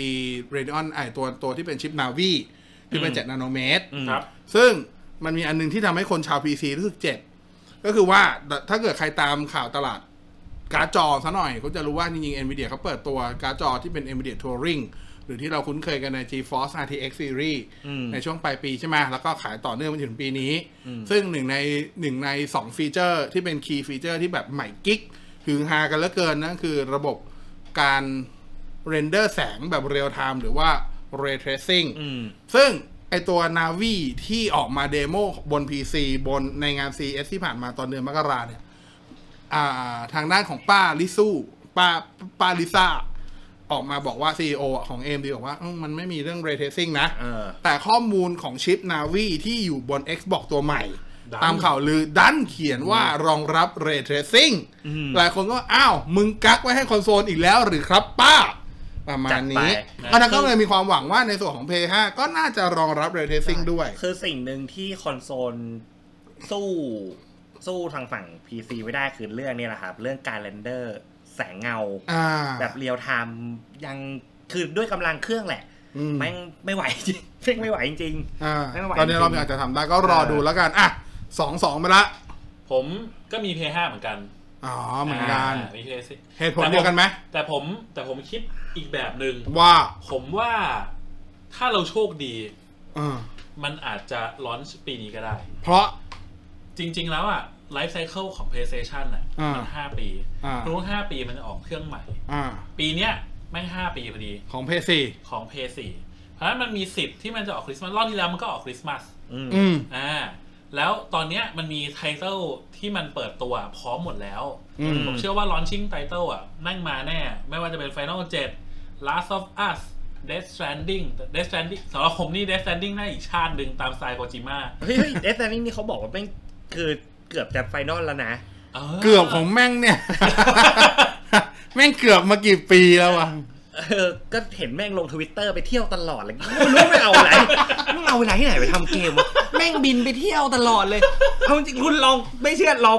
ฟอลโล่เลยครับ ณวันนี้ผมเชื่อเลยว่าแม่งอีกไม่เกินอาทิตย์หนึ่งคุณแม่งก็จะเห็นโคจิมะเนี่ยบินไปเที่ยวอีกแล้ว ประจำไม่รู้ไปเอาเวลาที่ไหนไปทำเกม อ่ะ งงเหมือนกัน เขาไม่ได้เขียนโค้ดเองเขามีทีมเขียนโค้ดอยู่ ซึ่งผมอะมีความหวังเล็กๆ ว่ามันจะร้อนภายในปีนี้ อืม นะครับ ซึ่งผมบอกว่าปีคือยังไงอะ Xbox กับ PlayStation อะมันต้องร้อนในในในไทม์ไลน์ใกล้เคียงกัน อืม ผมเชื่อว่าปีเนี้ยจะเป็นอีกปีที่ตลาดคอนโซลแม่งเดือด เพราะรอบที่แล้วอะ Microsoft มันพลาดมาแล้ว อืม ใช่ โดยการร้อน Xbox แล้วรองรับไม่ถึง Full HD ถ้าจำไม่ผิดตอนนั้นมันร้องมันมันแบบ 920p เลยสักอย่าง อ่าอ่า แล้วมัน เก้าหกศูนย์ 960เลยทุกอย่าง เออเออ ซึ่งมันนั่นน่ะเป็นตัวที่ทำให้มันพังตั้งแต่ตั้งแต่เดวันเลย เออ พอมันร้อนอันนี้ออกมาปุ๊บคนแม่งด่า แล้วทุกคนแม่งแห่ไปซื้อเพย์สี่หมดเลย ใช่ แล้วหลังจากนั้นไทเทลทุกอย่างแม่งของเพย์สี่มันก็ แห่ เกิดเกิดเกิดเกิดเกิดจนตอนเนี้ย Xbox ไม่มีที่ยืนเลย ปีเนี้ยถ้า Microsoft ไม่ทำอะไรสักอย่าง โดยการเริ่มต้นจากการแบบเมเจอร์อัปเกรดฮาร์ดแวร์แบบโหดๆจริงๆอ่ะมันก็จะตายตั้งแต่เดวันเหมือนรอบที่แล้ว อืม ครับผมเชื่อว่าปีเนี้ยตลาดคอนโซลมันแน่นอน สิ่งสิ่งที่ผมกลัวในตลาดคอนโซลคือกลัวฝั่ง PlayStation เนี่ยครับ กลัวเหลิง คือเขาประสบความสำเร็จในในตอน P4 มาแบบถล่มทลายชนะคู่แข่งแบบทิ้งไม่เห็นฝุ่นเลย เออ กลัว P5 เกิดจะพยองแล้ว อ๋อ เออ แล้วเกิดทำอะไรแม่งพลาดขึ้นมาพลิกเกมพลิกเกมพลิก ก็เอาเรื่องอยู่ เอออ อย่างนี้เหรอ ผมผมผมกลัวใกล้ๆกัน แต่ผมเชื่อว่ามันไม่มีการพยองเกิดขึ้น แต่ญี่ปุ่นน่ะเป็นชาติที่เน้น play safe อืม อืม เพราะฉะนั้นมันจะไม่คิดอะไรแปลก ขนาดนั้น โลกสัก อืม สักสัก สักเท่าไหร่ ขนาดนั้น อ่า เออเพราะฉะนั้นมันอาจจะเกิดแบบเกิดเกมพลิกว่า Microsoft แม่งคิดอะไรแบบโหดๆขึ้นมาแปลกๆขึ้นมาแล้วทุกอย่างพลิกอะไรอย่างเงี้ย อืม ก็เป็นไปได้ แต่ว่าสิ่งที่ Sony มีอยู่กับสิ่งที่ Microsoft มีอยู่อะก็ต่างกันมาก อืม จริง ๆ แล้วคนอะซื้อเครื่องเล่นเกมเพราะอยากเล่นเกมบางอย่าง ใช่ไซเติลเก ซึ่ง ม ทุกวันเนี้ยไตเติลของเกม Sony ที่เป็น Exclusive อะแม่งเถื่อนมากแล้ว แล้วมันแข็งแรงมาก ใช่ มัน ใช่ โคตรแข็งแรงเลย คือทุกคนแบบ ทุกคนซื้อมาเพื่อจะเล่นเกมเนี้ยเนี้ยเนี้ยเนี้ย อืม ทั้งนั้นน่ะ อืม แล้ว อืม ไหนๆก็ P5 แล้วคือหวังจะเห็นอะไรจาก P5 อยากเห็นอะไรอ่ะ เอออยากเห็นอะไร VR ที่ดีขึ้น แค่นั้น ผมอยากได้มากคือ คือสเปคมันแรงขึ้นทุกคนเดาได้อยู่แล้ว ใช่คือทุกคนรู้อยู่แล้วว่า เออ เดี๋ยวมันจะไป 4K เผลอๆอาจจะรองรับ 8K ใช่ป่ะ เออ แต่คนบอกว่า 4K ให้รอดก่อน เออโฟกัสเอาเฟรม แล้วก็ โฟกัสหกสิบเฟรม อ่าของ 4K 60 เฟรมอะไรอย่างเงี้ย ซึ่งอันนั้นมันเป็นสิ่งที่เดาได้อยู่แล้ว อืม แต่ผมอยากได้เทคโนโลยีที่มันดีกว่านั้น ผมอยากได้ VR ที่ดี VR ที่ผมไม่ไม่จำเป็นต้องถือ โอ้ PlayStation Move สองข้าง ใช้ motion ของผมสามารถเล่นเกมได้เลยอะไรอย่างเงี้ย อืม อืม แต่มันต้องเล่นได้จริงนะ เออ ตอนนี้มี SMS ไอ้ยมีทวิตเตอร์มาอันหนึ่ง ใช่ ในในในความขิงของพวกมึงสองคนมี PC อยู่บ้างไหม อัน อันนี้พีซีฝากมา พีซีหรอ ในความในความ คือ ขิงของคอนโซลมีพีซีอยู่บ้างไหม คือผมไม่หยุด หยุดฝั่ง PC ไปตั้งแต่ Xbox 360 แล้ว คือผมไม่ เออ ผมไม่ได้กลับไปเล่น PC ผมมองผมมอง เลย ผมมองอย่างนี้ผมมองว่าตลาด PC มันคือตลาดที่แบบ จริงๆ มันยังมีเกมเฉพาะทางที่มันเอาไว้สำหรับ PC อยู่อะ ใช่ RTS บอกเลย อ่า RTS แม่ง ห ใน รือ โม ว่า บา แม้ ย กระ แ ทั่ จั ง ง เอ่อสไตล์โมบ้าอะไรอย่างเงี้ย เออ ผมว่าตลาดพวกนั้นไปได้แต่ว่าสุดท้ายถ้าเกิด PC จะเล่นเกมโหดๆอะก็จะเป็นเกมพวกแบบที่เป็นมัลติแพลตฟอร์ม ใช่ ใช่ อ่า คือผมอ่ะ แต่ว่าสิ่งที่มัลติแพลตฟอร์ม PC ก็จะมีเหนือกว่าคนอื่นก็จะเป็นเรื่องของกราฟิก ใช่กราฟิก เออ ลองไอ้แง่ลองไปดูไอ้ แต่นั่นก็แลกมาด้วยกับสเปคเครื่องที่ อ่ะ แรงและแพงกว่าคอนโซลหลายเท่านัก สองศูนย์ อะไรก็ว่าไป อะไรไปนั่น ประมาณนั้นนะครับ ครับ อ่ะ มาชิ้นที่สามเริ่มที่ใคร ผมเหมือนเดิม อืม ได้ง่าย ๆ เลยครับ ผมอยากได้เราเตอร์ใหม่ ครับ อืมแค่นี้เลยสั้ ได้ผม น ด้วยคุณ มันมันมันเกิดอะไรขึ้นครับ เออเกิดอะไร หลัง ขึ้ จาก นครับ ที่หลังจากที่เราเอ่อสู้รบตบมือกับ ISP หนึ่งเจ้า ๆ บอกไปเลยเอสไฟเบอร์ ไม่ไม่คืออย่างนี้ ด้วยความที่ผมมาเทสเราเตอร์อยู่เยอะ เออ มากอะไรอย่างเงี้ย เจอตัว ก็เลย ถูกใจยัง จริงๆรู้มีหมดแล้วในหัวมีหมดแล้ว แต่ว่าคือรู้มาว่า จริง ๆ มันเท้าความปลายปีที่แล้วก่อน ปลายปีที่แล้วอ่ะคืออ่าตัวกลุ่มที่เป็นพวกอ่าไอทริปเปิลอีกับพวก Wi-Fi a l l i a n c e อะไรอย่างเงี้ย เออ เขาทำมาตรฐานอันหนึงขึ้นมาเขาเรียกว่ามาตรฐานที่เป็น Easy Mesh ทุกคนรู้จักคำว่า Mesh อืม มาสักปี 2 ปีแล้วเนาะ ครับ ปีแล้วอุปกรณ์ Mesh ถือว่ารุ่งเรืองมากนะครับ เพราะ Mesh มันคืออุปกรณ์ Wi-Fi ที่ทำให้แบบอุปกรณ์ Wi-Fi ในฝันสำหรับคนในบ้านอ่ะ ครับ คุณเดินไปไหนคุณสามารถต่อเชื่อมต่อได้โดยอัตโนมัติ ด้วยสัญญาณที่แรงกว่า โดยใช้ที่เป็น Seamless SSID เดียว ครับ อะไรประมาณเนี้ยคุณไม่ต้องตั้งชื่อแยก 2.45 ด้วยซ้ำทุกอย่างเป็นอันเดียวมันเลือกคอนดิชันที่ดีที่สุดคุณเสมออความเร็วแทบไม่ตกเลยในแต่ละจุด ถ้าเกิดคุณสามารถที่จะ coverage ดีพอออันนั้นคือเมทแต่ว่าเมทข้อเสียของมันคือมันไม่สามารถทำงานข้ามแบรนด์ได้ อืม ไม่ไม่ไม่จริงไม่เฉพาะแค่ข้ามแบรนด์นะบางยี่ห้อข้ามรุ่นก็ไม่ได้ ข้ามรุ่นไม่ได้ บางรุ่นแต่ว่าอันนี้เราว่าบางยี่ห้อนะ อืม จนกระทั่งมีการออกมาตรฐานที่เป็น easy mesh ออกมา อืม อ่า easy mesh เนี่ยเป็นมาตรฐานที่เขาถามว่าทำให้ทุกอันเนี่ย อุปกรณ์ที่เป็น mesh สามารถเชื่อมต่อ คุยกันได้ กันคุยกันได้ แต่ฟังก์ชันครบไม่ครบไม่รู้แต่ฟังก์ชันพื้นฐาน คือในการ seamless roaming ของแต่ละ hotspot อย่างเงี้ยยังทำได้อยู่ แต่ว่าไอ้ฟังก์ชันที่บอกว่าเฉพาะเช่น อาจจะเป็นเรื่องของบางอันก็มีการมีการเรื่องของอ่า carry นู่นนี่นั่นมาอย่างเงี้ยจะไม่ได้นะครับ ครับ แต่ว่ามันมีอุปกรณ์อีกตัวหนึ่งซึ่ง จริงๆ มันก็เริ่มมาในบ้านเราแล้ว แต่ว่าปัจจุบันบ้านเราจะถูกเรียกว่าเป็นซอฟต์แวร์ควบคุมเป็น ครับ AI mesh นั่นก็คือเป็นเราเตอร์ปกติที่คุณรู้จักนี่แหละ แต่ตัวมันเองอ่ะสามารถทำตัวเป็นเป็นหัวหน้าโหนดในการกระจายเมชได้ อืม อืมคือเมทปัจจุบันถ้าคุณจะซื้ออ่ะคุณก็ต้องซื้อเมทที่เป็นเมทจริงๆ ซึ่งตัวไหนมันสามารถทำเป็นโหนดโหนดหลักก็ได้นะทำเป็นมาสเตอร์ก็ได้ แต่ตัวเมทข้อเสียของมันคือว่าข้อข้อจำกัดในเรื่องของการคอนฟิกเรื่องของพอร์ตแลนที่รองรับหรืออะไรเงี้ย มันมีไม่เยอะเท่ากับเราเตอร์ปกติที่มันทำได้ ครับ อืม หลายคนก็รู้สึกว่าอยากได้เราเตอร์ที่เป็นเราเตอร์จริง ๆ แต่มีความสามารถ Control ในการที่จะทำคอนโทรลเมทได้ ครับ ซึ่งปีเนี้ยจะมีมาเพียบเลย ว้า ผมก็อยากได้เราเตอร์ตัวนั้น ผมไม่ได้คิดจะใช้เมดปีนี้ แต่ผมเชื่อว่าสักวันหนึ่งผมต้องต้องใช้เมด อ่ะ แล้วเมื่อวันที่ผมใช้เมดผมไม่อยากเอาเมดมาเป็นมาสเตอร์ ผมอยากเอาเราเตอร์ที่มีความสามารถเมดต่างหากมาเป็นเราเตอร์ อืม เออ เพื่อควบคุมเมดทั้งหมด อืม ผมอยากผมยังอยากกำหนด IP ของตัวเอง ผมยังอยากทำพอร์ต forwarding ผมยังอยากทำ VLAN ผมยังอยากทำนู่นนี่นั่น ซึ่งเราเตอร์ปกติดีๆมันทำได้ ครับ อืม เมททำไม่ได้นะ เมททำพวกนี้ไม่ได้ เออ นั่นแหละเหตุผล ผมก็เลยอยากได้เราเตอร์ใหม่ ซึ่งจริงมีในหัวแล้วแหละ แต่แค่รอดูว่าจะมีตัวเลือกอื่นหรือเปล่า อืม อืม ไม่บอกยังยังยังพูดชื่อไม่ได้เพราะว่าเขาห้ามผมเอาเขาห้ามผมพูดชื่อ ครับผม เออ เป็นของยี่ห้อเดิมที่ผมใช้อยู่นี่แหละ แต่คนละรุ่น ครับ อืมเพราะถ้าเกิดพูดไปเนี่ย คนก็จะไม่ซื้อรุ่นปัจจุบัน เพราะราคาแม่งเสือกเท่ากัน เยี่ยม เออ จ้ะ ก็ไปเดาเองแล้วกันผมใช้ยี่ห้ออะไร ครับ แต่ว่านั่นแหละ มั นั่ น นแหละ ต้องมีแหละ เทปเก่าๆไลฟ์พูดออกตามไลฟ์ เออก็ลองไปหา นี่ เอา ลองไป หาเรื่อง ล อีกอ่ะ ลองไปไล่ๆฟัง เราไปหาเอา นั่นแหละ แต่ว่าเขาก็จะทำแต่ว่าผมเพราะที่ผมรู้คือยี่ห้อเนี้ยเข้าไทยแน่ๆประมาณกลาง ประมาณพฤษภามิถุนาประมาณ โอ้ กลางปี นานเหมือนกันเว้ย อ่า แต่เขาเปิดตัวไปแล้วนะ เปิดตัวตั้งแต่งานงาน CES แล้ว เออ ครับ แต่ผมรอดูอีกสักยี่ห้อสองยี่ห้อจะมีเข้ามาเทียบเคียงไหม อืม อ่าเพราะมันยังมีบางอย่างที่ผมยังอาจติดนิดนิดนิดๆหน่อยๆกับรุ่นนั้นอยู่ อืม อ่าอะไรประมาณนี้ก็เนี่ยครับเราเตอร์ใหม่ที่ตั้งใจว่าอยากจะได้ ครับผม เออจริงๆด้านผมก็มีเราเตอร์สี่ตัวนะ ครับ จ้า ลับเตอร์ก็มีสี่ตัวแล้วไม่รู้จะมาทำที่อะไรเพิ่มเติม แต่นั่นแหละอยากได้จริงๆคือรู้สึกว่า อยากได้เมส เพราะว่าอันจริงๆมันมันเกี่ยวกับเรื่องทางบ้านด้วยเพราะเดี๋ยว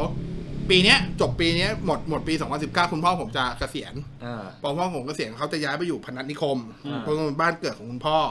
แต่เขาก็ไม่ได้ทิ้งบ้านนี้ แต่เขาก็จะแบบใช้ชีวิตที่นู่นมากกว่าที่นี่ อ่า ไอ้พวกบริการต่างๆ ที่เขาเสียตังค์บริการอยู่ตอนเนี้ยที่บ้านเขาอ่ะ ยกเลิก เขายกเลิกหมดไม่ว่าจะเป็นเน็ตทรูวิชั่นอะไรเงี้ยผมบอกให้ยกเลิกให้หมด ซึ่งถ้าวันไหนถ้าเขากลับจะมานอนเนี่ยเขาเขาต้องอยากใช้เน็ตอยู่แล้ว อืม ผมว่าแต่ผมก็จะติดเมสเพื่อไปกระจายถึงบ้านนู้นได้ อะไรอย่างนี้เพื่อให้เขา ต่อ ใช้ ไปชั่วโมงร้อยเก้าเก้า เออบอกป๋าออกคนละครึ่ง ประมาณนั้น เออ ประมาณนั้น อะไรประมาณนี้นั่นคือเราเตอร์นั่นคืออุปกรณ์อย่างที่สามใช่ไหมที่ผมอยากได้ ครับผม อ่ะ เอาเป้งก่อนนั่นแหละอ่ะให้ ข อ อยู่ งผม อันถัดไปที่อยากได้ก็คือ macbook pro ครับ ตัวใหม่ น้ำหวานยกมือด้วย เย่ มีแนวร่วมเหรอ่ะ คืออยากได้อะ จะ เพราะ ได้ ว่า เหมือนกันอยากได้เหมือนกั นะเดี๋ยว นินึง หลักๆเลยนะ ปีเนี้ยผมพยายามอยากเริ่มทำคอนเทนต์ อยากทำคอนเทนต์วิดีโอออยากทำคอนเทนต์พอดแคสต์อยากอัดนู่นอัดนี่อะไรอย่างเงี้ย อืม ซึ่งผมลองกับ Adobe Premiere แล้ว ไม่รอด บอกเลยว่า แม่ง ยากจริง แม่งไม่ไหวว่ะ ผมบอกเลยว่าแบบ มันไม่ไหวจริงๆครับ แม่งโคตรยากจะปรับ บอกต้องบอกว่ามันไม่ไหวสำหรับมือใหม่ที่มาจับครั้งแรกและอยากจะทำอะไร ให้เร็ว คือคืออย่างนี้ เออ Adobe Premiere เป็นโปรแกรมที่ดี ดีแน่ ใช่ใช่ ๆ แล้วเป็น ดีคบ โปรแกรมที่แบบคนเขาใช้กันทั่วโลก ครบเครื่อง า ครบ มัน เครื่อง ครบเครื่องมัน มัน คุณ ดี อยากทำอะไร ในตัว แม่งทำได้หมดอ่ะ แม่งดีสมบูรณ์ แต่ ในตัวมันเอง หู UI แม่งแบบ ใช้ยากสัก พูดเลย ไอ้เฮียนี่มึงมึงมึงส่งสารถึง Adobe เหรอวะ คือ คือคุณต้องมีจินตนาการระดับไหนถึงจะสามารถทำอะไรบางอย่างได้อะเมื่อเทียบกับ เมื่อเทียบกับไฟมูฟวี่อ่ะ โอ้ไอ้มูวี่ เอา ง่ายมาก เอาไอมูวี่ก่อนไอมูวี่นี่แม่งแบบ ไอ้ movie เดี๋ยวไว้ไอ้วูวี่มันจะดูแบบคนละชั้นไปไง อ่ะไฟนอลคัทก็เลย เออไฟ อะ นอลคัทไปเลย ไอ้นู้นพี่ไฟนอลคัทมันก็อยู่ไอเดียวกัน น่ะ คือมัน ใช่ โคตรง่ายแบบ เฮ้ย นี่มันอะไรวะ คือแบบผมไม่เคยดูทิวทอเรียลอะไรทุกอย่างผมใช้ได้เลยอ่ะ มันแบบโคตร เข้าใจง่าย ดีมัน เข้า ง่าย ใจง่าย มาก เข้าใจง่าย เออซึ่งประเด็นของผมอ่ะ ผมไม่ได้ตัดต่ออะไรเยอะแยะ แต่มันจะทำให้ผมช่วยประหยัดเวลาได้เยอะมากในการใช้แบบ ใช่ครับ เออใช้ ที่สำคัญ แบบ คือ เนี้ย ค่าซอฟต์แวร์ถูก ใช่ เอ่อ เทียบกับ Adobe Adobe ตอนนี้มันจ่ายเป็นเดือน อ่าจ่ายเป็นเดือน ใช่เดือนละถ้าเป็นเออผมไม่ได้ดูว่าไอตัวพีเมียเท่าไหร่ แต่ถ้าเป็น Final ออ Cut ดิออดิชั่นน่ะไอออดบี้ออดิชั่นที่ตัดทำทำเสียงอ่ะ อ่า อยู่เดือนประมาณเกือบ 800 อ่ะ ผมจำไม่ผิด เออ จะตีกลมๆ เดือนละสองพัน อืม สองพันเดือนปีหนึ่งสิบสองเดือนสองหมื่นสี่ อืม สองหมื่นสี่ซื้อเฟนต้องคัดได้แล้ว ไฟไฟนั้นคัส สองหมื่นนิด ไม่ถึงมากก็ซื้อพร้อมเครื่อง ซื้ ซื้ อ อ พ พ ร้ ร้ อ อ ม ม เค เค รื่ รือ่อง ง ห ห มื่ มื่ น น ห ห นึ่ไม่งนึ่งถึงหมื่นใช่ หมื่นหนึ่ง เก้า หพันกว่ามื่นหนึ่งบาท ไฟนั้นคัสซื้อพร้อมเครื่องซื้อหมื่นหนึ่ง ไม่ไม่มันมีโปรลดเออตีสักหมื่นหนึ่งอะ เอ อ่ะ อหมื่นหนึ่งอ่ะหมื่นหนึ่ง ก็ คุณ คิด ได้ ดูดิ คุณได้แน่นอน Final แล้ว Cut อันนั้นก็ซื้อขาดด้วยนะ ใช่ซื้อขาดด้วย ซื้อขาดด้วยแฟนต้องคัดโปรอะ ดีที่เมียหลับอยู่นะตอนนี้ สบายใจแล้ว ตอนนี้เข้าฝันแล้วเข้าฝันกล่อมไปละกล่อมไปละ เออ macbook pro macbook pro ตอนนี้ผมกำลังเอ่อ สงสัยต้องเอาโน้ตบุ๊กทั้งหมดขายทิ้ง เฮ้ยผมเห็นด้วย เอา เพราะว่า เสีย เพราะงั้นเท่ากับเท่ากับคุณต้องย้าย ecosystem ใช่ มันจะมีปัญหาเดียวถ้าคุณจะใช้ macbook ก็คือคุณทำงาน word excel ยาก ซึ่ง คือผมยังไงผมก็ต้องมีวินโดว์ไว้อันหนึ่ง ใช่ก็ต้องมี windows ไว้อันหนึง นะครับ โอเค MacBook Pro คุณนะ ผมเหรอ สาม อยากได้ หูฟังครับ พาม เอ้ยไม่เป็นไร น้องยูเขาจ่ายหูฟังตัวเดิมน้องยูขาด แล้วก็ไปซ่อมมาแล้วรอบหนึ่ง ซื้อใหม่แล้วด้วย ซื้อใหม่เนาะต้นซื้อตัวไหนวะ ซื้อตัวเดิมแต่เป็นคนละเป็นซีรีส์ใหม่ไง อ๋อ เดิ เหร ม อ เดิมใช้ออดิโอเดิมมาใช้ออดิโอเทคนิก้าตัว IS 200 I- IS 20 IM IM IM 0 2 IM 02 แล้ว ที่เป็น 2BA ใช่แล้วก็มันออกตัวนี้แหละ LS แต่เป็นใช่เป็น LS 200 เป็นเป็นซีรีส์ใหม่ แต่คือแม่งคือตัวเดิมแต่อัปเกรดขึ้นมาสักประมาณ 10-20%เปลี่ยนขั้วเปลี่ยน เปลี่ยน อะไร สาย เออเปลี่ยนสาย เปลี่ยนจาก สี MMCX กลายเป็น A2DP ใช่ คือแม่งก็คือตัวเดิมๆเนี่ยอัพเสียงดีขึ้นนิดนึง เออ แล้วไม่ถูกใจเหรอ ถูก เป็นตัวที่ถูกจริตมาก เป็นตัว อ่า ที่ แล้วจะ รู้ ซื้อสึก อีกทำไมอะ แห่ ความอยากได้มัน อยากขยับ 3BA เออ คือตอนเนี้ยอยากลองขยับไป 3BA ดู ไหนมึงบอก 3BA รายละเอียดเยอะไปไง เออ มันคือเสียงเบสแม่งมาหนักไปไง แต่คือ ใช่ใช่ 2BA ผมก็ไปเจอข้อเสีย แบบบางจังหวะที่มันไม่สามารถ เก็ บา บ งจังหวะ เก็บ ออ ตัว มันมันเก็บ มันเก็บ มันเก็บ มันเก็บหมดเปิดเกินไป แม่งออกมาแบบเป็นก้อนๆเกินไปในบางจังหวะของเพลง มันบางจังหวะของเพลงนะครับ แบบจังหวะที่เครื่องดนตรีแม่งมาหนักแล้วมาทุกเครื่องพร้อม ๆ กันเนี่ย อ่า แม่งจะมาเป็นก้อนแล้วมันจะแยกยาก ใช่ เออ รายละเอียดง่ายง่ายๆเท่าที่รู้ตัวทั้งแต่ IM 02จนถึง LS 200 ข้อเสียคือเบสที่เป็นเบสลูกต่ำเบสความคำสีต่ำแยกรายละเอียดไม่ดี อ่าใช่ นั่นคือข้อเสีย แต่ข้อข้อดีคือเสียงนักร้องมันจะเหมือนแม่งมันนั่งร้องอยู่ข้างๆ อ่า คุณเลย นักร้อง อันนี้คือข้อดี นักร้อง ข นำ เข มาก นักร้องนำมาก ใช่ อืม นั่นแหละก็เลยอยากจะลองขยับไปเป็นแบบ 3BA ดู แต่ก็ เออต้องต้องลองแหละ ต้องลองแหละเออคือต้องลองหนักนิดนึงคือคือผมกะว่าช่วงที่ผมไปญี่ปุ่นเนี่ย ผมจะไปลองแม่งทุกวันเลย อืม ลองฟังแม่งทุกวันวันละชั่วโมงสองชั่วโมงฟังไอ้ตัวเดิมเนี่ยแหละ อ่า เอาให้มันได้ ว่าว่ามัน ว่ามั จะ นมันมันจะไปกับเราได้ไหมอะไร ถ้าได้ก็จะซื้อกลับมา เออ เออ เออ ไม่ไม่ไม่แต่ว่าการซื้อ audio technica ที่ญี่ปุ่นคือ มันถูก หลายคนชอบถามว่าไปญี่ปุ่นซื้ออะไรดี ถ้าเกิดคุณไม่จะไปซื้อพวกกล้องซื้ออะไรงะหูฟังแบรนด์ญี่ปุ่นควรซื้อที่ญี่ปุ่น ใช่ครับ อืม ถูกมาก เอาง่ายๆครับ ไอตัว LS 200 เนี่ย ที่ถ่ายขายอยู่ 9,900 อ่า ผมซื้อมาเนี่ย อยู่ที่ประมาณ 6,300หรือ6,500 อ่า อืม ถูกกว่า 3,000 นะครับ หายไป เอะมก หายไปสามสิบเปอร์เซ็นต์อ่ะ เออ เยอะจริงถูกจ หู ริ ฟังแบรนด์ญี่ปุ่นหลักๆ ก็จะมีอย่างเนี้ยครับ audio technica final audio อ่าพวกอ่า new force พวกเนี้ยลอง ใช่ ซื้อ ใช่ ได้ ครับ จริงๆจริงๆของแบรนด์อื่นก็ถูกกว่าไทยนะครับ อ่า แต่ แต่ว่า อาจจะไม่ได้ถูกเยอะเท่าแบรนด์ญี่ปุ่น ใช่ ถ้าแบรนด์ญี่ปุ่นเองถูกกว่ามาก ครับ ใช่ ล่าสุดแป้งไปญี่ปุ่นกลับมาผมเพิ่งฝากซื้อตัว final audio e 2 0 0 อืม ไออีสองร้อยอีอีสองพันโทษอีสองพันเมืองไทยขายอยู่หนึ่งพันแปดร้อยเก้าสิบ อืม ราคาญี่ปุ่นแต่คิดเลทเท่าไหร่ก็ตามแม่งก็ไม่เกินพันสาม อืม เท่ากับมันหายไปประมาณหนึ่งในสามของราคา ใช่ อืม เออมันเป็นสิ่งมันเป็นสิ่งหนึ่งที่น่าซื้อแล้วคือ คือถ้าลองถ้าถ้าถ้าถ้าถ้าคุณผู้ฟังไปอะครับ พวกตามห้างโยโดบาชิบิ๊กคาเมล่าเนี่ย ไปลองเลย ไปลองเลยแม่งมีแบบแทบจะทุกรุ่นเปิดให้ลองแบบ แขวนกันห้อยไร้ราคามากอ่ะ ใช่ใช่ยกเว้นรุ่นแบบไฮเอ็นจริง ๆ บางรุ่นเขามีให้ลองนะครับไม่แต่ช่อยู่ใน ไม่มี ตู้ แต่อยู่ในตู้คุณแค่ไปบอกเขาว่า เขา อยา ก็ ก ไขไหมาให้คุณ ใช่แล้วให้ แล้วเขาก็จะยืนเฝ้าคุณนิด ใช่ นึ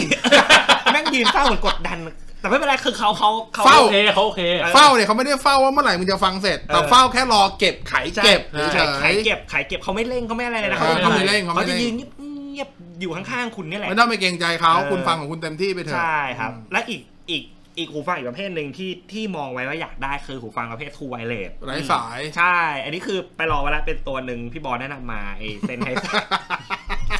เซนไฮเซอร์ชื่อ Momentum Momentum เออ มันไม่ต้อง คื คือไวเลย คือบอกเลยว่า ไม่เคยคิดว่าหูฟัง ไม่เคยไม่เคยอยากได้หูฟังแบบไวเลสมาก่อน เออ เออจนมาลองไอเนี่ยรู้สึกว่าเชื่อชีวิตแม่งสบายว่ะ แล้วเสียงมันดี เออเสียงมันดีอ่ะอ่ะเสียงมันดีแต่แค่มันไม่ถูกจริตผมแล้วกันพูดอย่างนี้ดีกว่า อ่าอ่า คือเสียงมันดีครับ มันเป็นไดเวอร์แบบไดนามิก ไดนามิก เออเสียงกลม Full length เออเสียงแบบกลมกล่อมทุกอย่างออกมาดีหมดเลยครับ เพียงแต่ว่าน้อง เ ยูเขาจะติดเสียง BA เสียง ใช่ ไดเวอ เสีย ร์ BA งเสียงเสียงแบบ BA ที่นักร้องจะชัด แล้วดนตรีจะอยู่ข้างหลังนักร้องอ่ะ อืม เออประมาณเนี้ย ซึ่งต้องบอกคุณผู้ฟังก่อนว่า หูฟังเนี่ย อย่าไปเชื่อใครเลย ใช่ใช่ ใช่ใช่ ให้ ใช่ เชื่อหูตัวเองเท่า ต้อง นั้ ล น องครับหูฟังอย่า อย่าซื้อ อย่าซื้อเพราะว่าอีกคนนึงบอกว่า ดี ดี หรือไปอ่านรีวิวตัวนี้แล้วซื้อ ใช่ อย่าไม่ใช่งั้นต้อง นะฮะ ลองฟังด้วยหูเราแล้ว ไม่ ก็ งั้นคุณจะมีหูฟังเยอะแบบบอสนะครับผม เดี๋ยวเดี๋ยวเดี๋ยวเดี๋ยวเดี๋ยวเดี๋ยว ใจเย็น หูฟังผมทุกตัวถูกใช้งานแยกประเภทกัน ครับผม อ่าคือผมด้วยความ ๆ ที่มีอุปกรณ์ที่ต้อง เพลป๊อปเพลงแจ๊ส ไม่ใช่พี่ ไอ้เฮียแล้วก็แยกกันไป คืออย่างงี้แหม่กูต้องแจกแจงซะละ คือหูฟังผมเนี่ยหนึ่งตัวจะแมทชิ่งกับอุปกรณ์หนึ่งชุดเสมอ ครับผม หมายความว่าจะเป็นคู่กันหมุน Nintendo Switch ผมผมซื้อ Nintendo Switch มาใหม่ เออ ถ้ากับว่าผมรู้อยู่แล้วผมต้องซื้อหูฟังมาใหม่หนึ่งอัน ครับ เพื่อใช้คู่กับ Nintendo Switch อืม จริงจริง เฮ้ย จริงจริง จ จ ริ ริ ง ง ดิขนาดนั้นเลยเหรอ ผมเป็นอย่างนั้นผมเป็นอย่างนั้นจริง ทำไมมันต้องเป็นแบบหูฟังที่แบบสำหรับเล่นเกมอย่างนั้น ๆ อะ คือผมไม่ชอบย้ายว่า เดี๋ยวตัวนี้ไปอยู่กับ อ๋ ตั อ ว อันนี้ นู้ มึง น เป็นพวกไร้สายเลยใช่ไหม ไม่ไม่ไม่มีสายนี่แหละ มีสาย เอามีสายด้วย มีสายนี่แหละ เก็บไว้ที่เดียวกันไง คือใช่ คือให้มันเป็นคู่กัน อ๋อ ว่าเซตเนี้ยคือคู่นี้ เซตนี้คือคู่นี้ มือถือก็ใช้กับตัวนี้ แดปก็ใช้กับตัวนี้ หูฟังกับคอมใช้ตัวนี้ หูฟังคอมเนี่ยก็มีหูฟังแยกว่าเป็นหูฟังฟังเพลง หูฟังสำหรับเล่นเกมแยกกัน แต่ดูหนังกับฟังเพลงอันเดียวกันนะ แต่เล่นเกมอีกตัวหนึ่งเอออะไรประมาณ พวก เนี้ หู ย ฟังกี่อันเนี่ย ให้ดีแคร์ตอนนี้เลยเหรอ เอาน้อยเอาน้อยเอาเอาต่ำลงก็ได้ เดี๋ยวนะ ขอนึกก่อนนะ เอาให้ผมพูดได้ผมพูดได้ ถ้าเอาถ้าเอานับที่แบบ ที่จำได้ ที่ใช้อยู่ที่ใช้อยู่ เอาเอาที่ใช้เลยแล้วกั ที่ น ใช้แล้วกันไม่อัพที่แบบไปแล้ว หนึ่ง มาแล้วไม่ใช้ สองสามสี่ห้าหก เจ็ด เยอะจริง เจ็ดตัว เนี่ยเยอะจริง เจ็ดตัว inactive เอ้ยที่ active อยู่ แอคทีฟอยู่ แอคทีฟเจ็ดตัว เยเยอะจริง ยังไม่รวมอินแอคทีฟนะครับผม inactive คือเนี่ย ที่กองกองๆอยู่ตรงเนี้ยคือพวกแบบรอรอโม รอโมอ๋อไม่ได้จะขายด้วยรอ กูรอโม นึกว่ารออ๋อรอโพสต์ขายเปล่า กูรอโม ครับรอโมครับ รอโมรอโม เออ เจ็ดเจ็ดเจ็ดเส้นเจ็ดเส้น สุดยอด อยู่ที่น้ำหวานสองตอนนี้อยู่ที่น้ำหวานสองอัน นั่นแหละครับผม นั่นแหละครับ อ่า คือ มือถือเนี่ยมีสองตัวหูฟังอ่ะบอกเลย หูฟังมีมีถื มี อ สาย มีสายตัวหนึ่งไร้สายตัวหนึ่ง อืม อ่า แล้วก็ของ Nintendo Switch หนึ่งเครื่องเกมสองแล้วก็มีหูฟังสำหรับแดปรอไว้อีกหนึ่งแดปคือเพิ่งขายเพิ่งขาย iPod ไป ตอนนั้นก็เลยยังไม่ได้แมทชิ่งกับใคร รอตัวแมทชิ่งกับมัน อยู่ ครับ ไม่กลัวไม่เดี๋ยวเหงาเดี๋ยวเหงา เดี๋ยวเหงาเดี๋ยวเหงา เดี๋ยวเหงา คู่ ตาคู่ แล้วก็อยู่ที่น้ำหวานสองเส้น ตอนนี้ เออ อ อยู่ ที่น้ำหวานสอง เออ เส้น ครับ ก็เจ็ดเส้น ครับผม ดี เอ ดี อซึ่งมันก็เลยจะเป็นอุปกรณ์เมื่อกี้เราอุปกรณ์ตัวที่ไหนสามกันแล้วใช่ไหม สาม สี่แล้ว อันนี้ก็จะเป็นอุปกรณ์ตัวที่สี่ของผมก็คือแดปผมกำลังจะหาซื้อแดป อ่า คือเดิมอ่ะผมใช้ตัว iPod Shuffle อืม ผมว่าสำหรับผม iPod Shuffle คือ iPod ที่เสียงดีที่สุด yes สำหรับ เด็ด ผม ซัฟเฟอร์ตัวตัวแท่ ตัว ง แรกตัวแรก ตัว นี้ แท่ง ตัวแน่ก็ได้หรือตัวหนีบก็ได้ อ่าเออ ตัวหนีบก็ได้ตัวตัวหนีบตัวหนีบสีเหลี่ยมจัตุรัสนะไม่ใช่ อืม ตัวยาว อ่า อืม ผมว่าเสียงมันดีมาก เสียงดีกว่า iPod ไอ ไอพอดทัช ดี พอด เสียงดีกว่า iPod Nano ทัชเสียงดีกว่า iPod Nano เสียงดีกว่า iPod 5.5 วิดีโอที่แม่งบอกว่าใช้แดกบุ๊ฟบุ๊ฟสันด้วยซ้ ใช่ ำผมว่าเสียงแม่งดีกว่าเยอะ เออเสียง สอ เสีย ง ง สำหรับอันนี้ส่วนตัวสำหรับไอพอดที่ฟังแล้วโอเค มีสองตัวคือหนึ่งซัฟเฟอร์กับสองไอจำชื่อไม่ได้ที่มันตัวมันเป็นฮาร์ดดิสก์อะ อ่า iPod ก็นั่นแหละ video ก็ตัวก็ iPod iPod Video ธรรมดา เออ 5.5 คือ iPod Video 5.5 มันเหมาะสำหรับคนที่ฟังอะไรที่เป็นเพลงแนวเก่า เพราะว่า เออ เสียงแดกตัวนั้นน่ะจะเหมาะกับพวกซาวด์ดนตรีที่เป็นยุคเกับแบบ ที่เป็นการเลคคอร์ดแบบดั้งเดิมอะเลคคอร์ดในสตูแต่ว่าพอเป็นเพลงใหม่ๆ ผมว่ามันไม่ค่อยเข้า ที่มันใช้แบบซาวแบบ ใช่ใช่ ซาวแบบเพราะอันเรียกง่ายๆ อ่า ซาวแบบ ไม่ เพราะ ไม่ไม่ นเรีก ไม่ค่อยเข้าเท่าไหร่ ซึ่งผมว่า iPod Nano สามารถเก็ตอลองได้ได้กับทุกแนวเพลงมากกว่า เออ แล้วตอนนั้นก็ขายแบบด้วยนึก อันนี้ผมอยากเอาหัวตัวเองไปฟาดข้างฝามากนึกหาเลยไม่รู้เสือกขาย iPod Suffer ตัวนั้นไป เสร็จแล้วก็ไปหา e iPod Video นี่แหละมาใช้ แล้วสุดท้ายก็ขาย iPod Video ไป ตั้งใจจะซื้อแดปใหม่ตอนนี้ไปลองไว้ 2 ตัว ซึ่งชอบทั้งคู่ ครับ แต่ยังไม่รู้จะซื้อตัวไหน อันนี้บอกได้เลยว่าเด้งไว้ 2 ตัวอยู่แล้ว ก็คือตัว c h a l l i n g M0 จะเป็นหูฟังเออเป็นแดปตัวเล็ก ๆ อืม อ่าขนาดไซส์ๆพอกับตัว iPod Nano ตัวล่าสุดอะเล็กๆงั้นเลย อืม แต่ข้อดีคือมันเป็นทั้งแดปในตัวคือเป็นทั้งเครื่องเล่นเพลง อืม แล้วก็เป็นทั้งบลูทูธแดกแอมในตัวได้ด้วย อืม คือต่อกับมือถือเป็นแดกแอมก็ได้ด้วย อีกตัวหนึ่งคือตัว Sony A 5 5 อืม อ่าอันนี้ก็จะเป็นแดปจริงจังหน่อย ตัวใหญ่ขึ้นมาก็จะได้ความทนทานได้ความจุที่สูงขึ้น ซึ่งลองมาแล้วชอบทั้งคู่ แต่ที่ยังไม่ได้ลองคือยังไม่ลองหูฟังที่ตั้งไว้อะไปแมทชิ่งกับทั้งคู่ อันนั้นเองก็ต้องไปลองเอาหูฟังแมทแล้วนั่นคืออุปกรณ์ตัวที่ 4 ที่อยากจะได้ with list ก็คือ d a p นั่นเองนะครับ เครื่องเล่นเพลงพกพา ครับ อืม อืมเป็นไงผมเก็ตอลองเร็วไหม ดี จบเร็วๆ ไม่เจ็บตัว ไว้ลงลงแบบสมูทสมูท อ่าใช่ไหมใช่ไหม ลงดีลงดี ตัวที่ 4 อ่ะ ใครก่อน ผมสี่ผม สี่ สี่ ห้าแล้วมั้ง เอ้ยห้าแล้วเหรอสี่ดิสี่จริงสี่อยู่ ซีอยู่ ผมสี่เองผมสี่เอง ห้าหรอวะ ผมสี่เองใจเย็นดิ เดี๋ยว คุณดีแคร์เร็วจังวะ ผมยังสี่อยู่เลย แอบดีแค่เป็นตอนไหนวะ ไม่พบอ๋อเมื่อกี้ว่าผมเพย์เพย์ห้าไปพร้อม อ่า กั เพ น ล นะ งใช่ใช่ ยังไง ผมสี่ผมสี่อยู่ทีวีไปแล้วดับไปแล้วเราเตอร์ไปแล้ว แล้วก็ไอชิ้นแรกผมอะอะไรวะ ทีวี ทีวีเออที นี่ วี สี่นี่สี่ครบกันยัง ผม สี่ ผมยังไม่สี่ เออผมสี่ไปแล้วไงอาเชิญเชิญยูสี่แล้ อ๋อ ว เออ อ่ะสีของผมก็ อยากได้ อันนี้ อันนี้คือเป็นความอยากล้วนๆแต่ว่าอาจจะคงไม่ได้ซื้อหรอกไม่มีตังค์พูดตรง อยากได้รถยนต์ไฟฟ้า อืม เป็นถือถือเป็นอิเล็กทรอนิกส์ไหม ถือถือถือได้อยู่เทคโนโลยี ออเทคโนโลยีออ ปีนี้เข้ามาป้องกันฝุ่น PM 2.5 เฮ้ยแต่ผมว่า อันนี้คือเครื่องกรอง เลย ไม่แต่หลังหลังจาก เครื่องกรองหรืออะไรวะ คือตอนคืออ่าจริงคือคือสำหรับคนที่ยังไม่รู้อ่ะฝุ่น PM 2.5 หก ครึ่ง สิบ หนึ่ง เปอร์เซ็นต์ ครึ่ง เกิน เออ ครึ่งหนึ่งเกิดจากรถ เครื่องยน ใช่ ต์ โดยเฉพาะ รถยนต์ดีเซล รถยนต์รถยนต์ดีเซล ไม่ใช่ไม่ใช่เบนซินไม่เกิดนะครับ เกิด เบนซิน แต่ แต่น้อย น้อยกว่า ใช่ โดยโดยมาตรฐานน้ำมัน เพ และ ราะ เค ฉะ รื่อน งยนั้นต์ มันมีมันมีแนวโน้มที่หลังจากเนี้ยดีเซลจะโดนขึ้นภาษีหนักมาก แล้วก็จะพยายามลดภาษีรถที่เป็น EV หรือไฟฟ้าล้วนเนี่ย ก็เห็น เข้ามา ล่าสุดกรมอะไรที่นำเข้าเขาบอกแล้วนี่จะพยายามชงเรื่องลดให้เหลือ 0% ซึ่งอันเนี้ยมันก็อยู่ที่พลังของบตท จะยอมไหม ว่าจะโหดแค่ไหน เอาจริงๆนะฮะ ผม เชื่อพูดได้ไหม พูดได้พูดดิพูดเอาเลยพูดเลย ก็คือ เรื่องของรถยนต์ดีเซลเนี่ยครับ ที่จะขึ้นผสมภาษีอะไรอย่างเงี้ย อ่า ผมว่ายากอะเออ ผมว่ายาก เพราะว่าประเทศเราดันไป อ่า ใช้เครื่องยนต์ดีเซลเป็นหลัก รถรถยนต์พาณิชย์ ใช่รถ เป็น พาณิชย์เป็นเครื่องยนต์ดีเซล ซึ่งมันต่างจากประเทศ อ่าผม เอาประเทศที่ผมเคยไปแล้วกันอย่างอเมริกาอ่ะ อืม อันนั้นน่ะคือเขาเป็นเบนซิน ขนาดกระบะก็เบนซินเออ แต่กระบะบ้านเราดีเซล เออแต่กระบะ รถขนส่งของบ้านเรา ใช่ 99%คือดีเซ ใช่ ล ครับ คือคือรถส่วนใหญ่ รถไฟฟ้ารถไฟยังดีเซลเลย รถไฟดีเซลราง เออ คือการ คุณเคยได้ยินรถไฟเบนซินรางไหม ไม่มี นะ คือการปรับเปลี่ยนโครงสร้างภาษี ไม่ว่าจะเป็นภาษีน้ำมันหรือ เออ ภาษี เรื่องรถเนี่ย เออ ที่เป็นเกี่ยวข้องกับตัวดีเซลเนี่ย อืม ผลกระทบมันวงกว้างมาก ใช่ใช่อิมแพค แล้วมันอิมแพคคนทุกหย่อมย่ามาก คือมันยากครับ เออเออการการที่อยู่ดีจะบอกว่า เฮ้ย ฉันต้องลดลดสักอย่างของดีเซล การการจะลดการใช้ดีเซล มันก็คือต้องไปเพิ่มภาษีซัมติง เพิ่มภาษีน้ำมัน เพิ่มภาษี ซึ่งมันกระทบอย่างอื่นอีก ใช่ มันกระทบเป็นลูกโซ่ไปเรื่ มันกระทบ อย เป็นลูกโซ่ค่อนข้างเยอะ ซึ่งผมว่าแม่งแม่งยากจริงๆเออื อ มอ่ะงั้นถามเลยทำไมถึงอยากได้รถอีวีไปลองตัวไหนมาแล้ว ไปลองนิสันลีฟมา นิ นิ สันลี นิสันลีฟมาคือ เงียบกริบ เงียบอัตราเร่ง รับได้ อัตราเร่งดีเพราะว่าเพราะว่าด้วยความที่มันเป็นมอเตอร์ไฟฟ้าครับ อ่า ไ มันเหยียบแล้วมาเลย ใช่ มันเหยียบแล้วมาเลยมันไม่ต้องมีการรอทอร์กเหมือนพวกเครื่องยนต์สันดาปพวกนี้ อ่า ใช่ครับแล้วก็ ผมบอกว่ารถยนต์ไฟฟ้าเนี่ย ไม่ได้เหมาะกับทุกคน อืม มันเหมาะกับไลฟ์สไตล์ของแต่ละคนที่ที่จะเหมาะกับมันคือรถยนต์ไฟฟ้ามันมีระยะทางที่จำกัดและ อืม การชาร์จไฟของของมันที่ต้องใช้เวลา อืม อย่างนิสสันลีฟเนี่ยอ่าลืลืมเรื่องที่เขาโฆษณาไปก่อนว่าโอ้โหวิ่งได้สามร้อยกว่าโล อ่า อันผลอันนั้นอันนั้นคือผลทดสอบ มันอีกเรื่องหนึ่งเอาวิ่งจริงๆอ่ะตีผมที่เห็นพวกฝรั่งมาทดสอบ กลม อ่ะก็ประมาณสองร้อยสองร้อยี่สิบ ๆ อ่า ประมาณนี้ ลอง สองร้อย อ่ะ บวกลบ ใช่ ซึ่งมันแมทกับรูปแบบการใช้ชีวิตของผมที่แบบ ในเมือง เออในเมืองขับไปทำงานวันละสี่สิบห้าสิบโล กลับมาบ้านชาร์จไฟที่บ้านจบ อ่ะเนี่ย อืม ชีวิตแค่นี้ผมแฮปปี้แล้ว อืม แล้วเกินการขับรถไปเที่ยวอย่างเงี้ยคือบางคนมันอาจจะมองว่าเฮ้ยอะไรวะคุณขับรถไปแค่200โลแล้วคุณแม่ต้องจอดชาร์จอีกเป็นชั่วโมงอย่างนี้เหรอเพื่อจะได้ อ่า แบต80%แล้วขับต่อ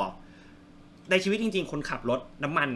เวลาขับทางไกลครับ มันก็จอดอยู่แล้วแหละคุณก็ต้องจอดเข้าห้องน้ำจอดกินข้าวเพียงแต่ว่าตรงนั้นนะมันใช้เวลาน้อยกว่า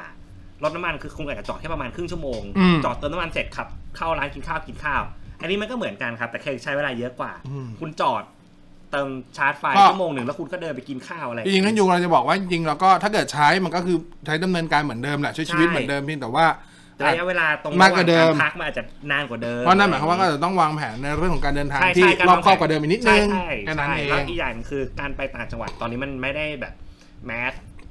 ขนาดนั้นคือมันมีเฉพาะจุดของมันอะไรอย่าง แล้วอี เงี้ย กมองมองเราก็ไม่ได้ค่อยขับรถไปต่างจังหวัดเท่าไหร่ ใช่ ถ้าเราไปไกลเราก็ไม่ขับรถไปเราก็นั่งเครื่องมาอยู่ดี ใช่ เช่นไป ใ เชียงใหม่ไปเชียงราย เออ ไปภูเก็ต เออ อะไรเงี้ย ใช่ เราก็ไม่ได้ขับรถไปอยู่ดี ใช่ครับ คือคือ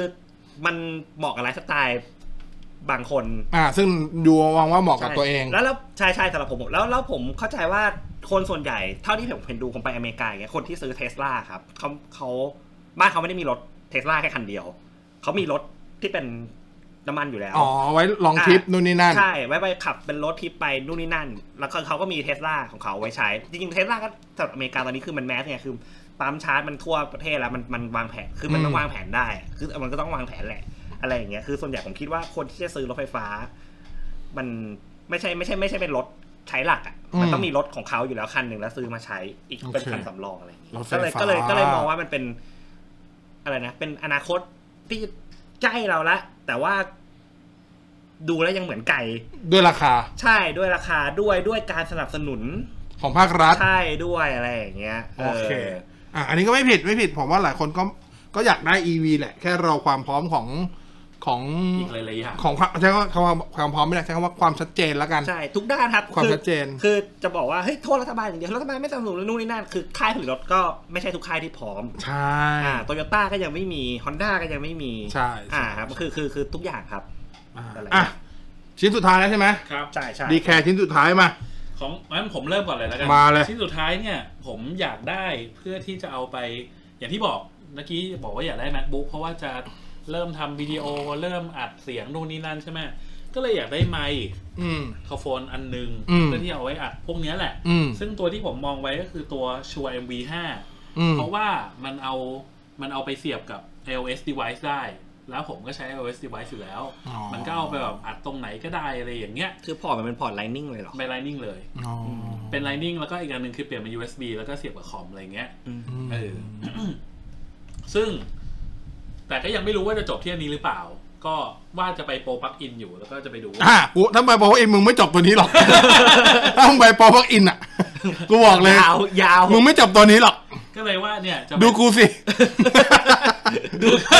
ดูข้างหน้าบอส คืออย่างนี้ สิ่งที่เกิดขึ้นก็คือว่าผมอาจจะซื้อไหนญี่ปุ่นแล้ว เออ เพราะมันตัวแบบมันสี่พันหนึ่งสี่พันสองอะไรเงี้ยมันอยากได้มันถูกมาก อ่ที่นึงถูก เออ ทีนี้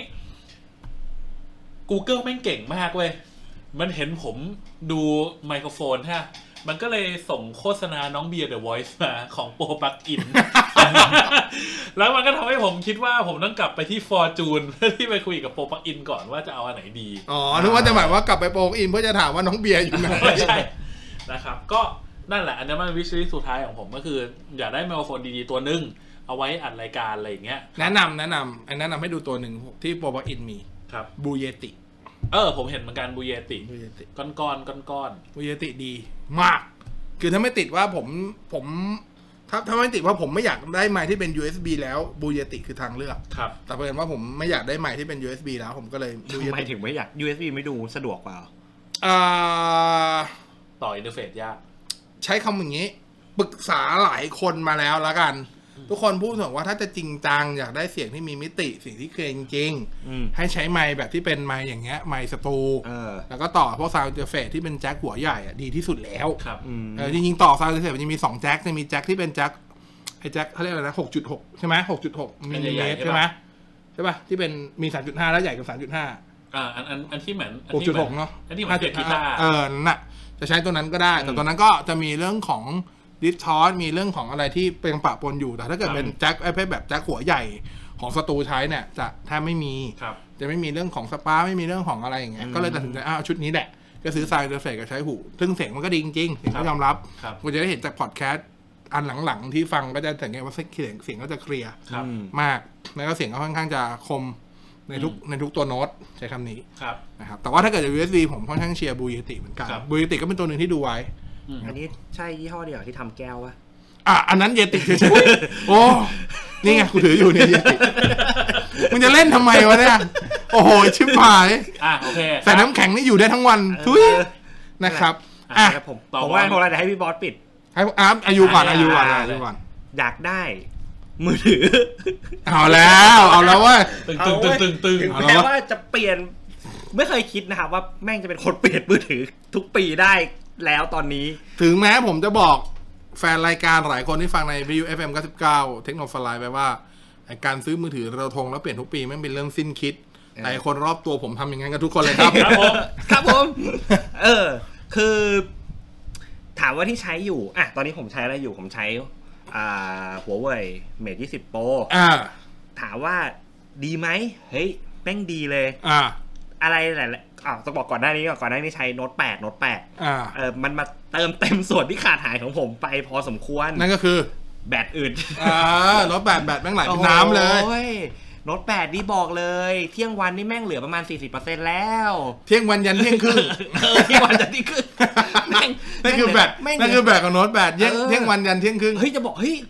อยู่เล่นเยอะหรือเปล่า อ่ะเอาง่ายๆเล่นเท่ากันนี่แหละ คือแม่งคือเล่นช่วงเดินทางทำงานรถไฟฟ้า ฟัง Spotify เออ เล่น เออ เกมบ้างอะไรอย่างงี้ เออไอเนี่ยไอเมทยี่สิบโปรแม่งอยู่ เที่ยงเที่ยงวันเนี่ย แม่งอยู่ แปดสิบแปดสิบแปด เออ ถ้าเป็นถ้าเป็นโน้ตแปด สี่สิบ ชาร์จแล้ว เสียบสายชาร์จเรียบร้อย ชาเรียบร้อยเออ เออแต่ชาเรียบร้อย นั่นแหละคแล้วแต่แต่บางอย่างบางอย่าง อืม มันก็จากผมไปเช่นเดียวกัน เช่นปากกา ปากกา ไม่เคยคิดว่าใช้โน้ตแล้วแม่งจะติดปากแบบเฮ้ยตอนซื้อเฮ้ยเหี้ยปากกาแม่งของของแถมของแถ กิมมิกกิมมิก เออ พอคุณใช้เท่านั้นแหละ ติด แล้วคุณ เลย จะใช้แม่งเลย ติดแน่นอนเอะอะ ดึงออกจดเอะอะดึงออกจด แม่งคือกลายเป็นแบบเฮ้ยแม่งใช้แล้วดีอ่ะเออ ก็หวังว่า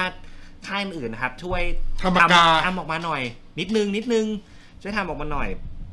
อีกส่วนหนึ่งที่มันหายไปจากผมคือ การการถ่ายวิดีโอที่ดี อ๋อ เออ ถ้าเทียบถ้าเทียบโน้ตแปดกับ ใช่ เมทที่สิบโปรโน้ตแปดให้วิดีโอที่ดีกว่า ใช่โน้ตแปดให้วิดีโอที่ดีกว่า อืม นะครับ แต่ก็คือโหยมันก็ไม่ดีตรงเรื่องแบบซูมเยอะอะไรอย่างเงี้ยซูมแล้วเสีย เสียรายละเอียดไปเยอะหน่อย รละเดน้กว่า อ่า ผมก็เลยหวังว่า เฮ้ย ในปีเนี้ยมันมันน่าจะมีแหละ สักหนึ่งรุ่นหนึ่งที่ ครบเครื่อง เออ ครบเครื่อง คือคือไม่ได้แบบครบ สำ แล้วดีทุกดีแบบโหเด่นทุกอย่างไอ้มือถืออย่างนั้นแล้วแม่งลืมไปนะครับในโล ไม่มีหรอก นี้แม่งไม่มีหรอก เออ แต่คือ คืออยู่ในเกณฑ์ที่ผมแบบ ยอมจะ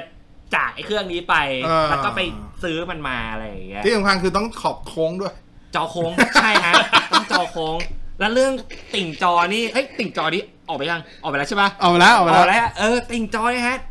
บอกเลยไม่ผิดหวังจริงๆ ระหว่างที่ผมด่าเรื่อง จอ กลมไว้ พูดเลยว่าไม่ผิดหวังจริง ๆ รุ่นอะไรนะ ขออีกตอนนั้นรุ่นอะไรวะ โนวาสี่อ่ะ อ่าถูกต้อง บอกเลยว่าไม่ผิดหวังจริง เป็นไง ลำคาญตาชิบหาย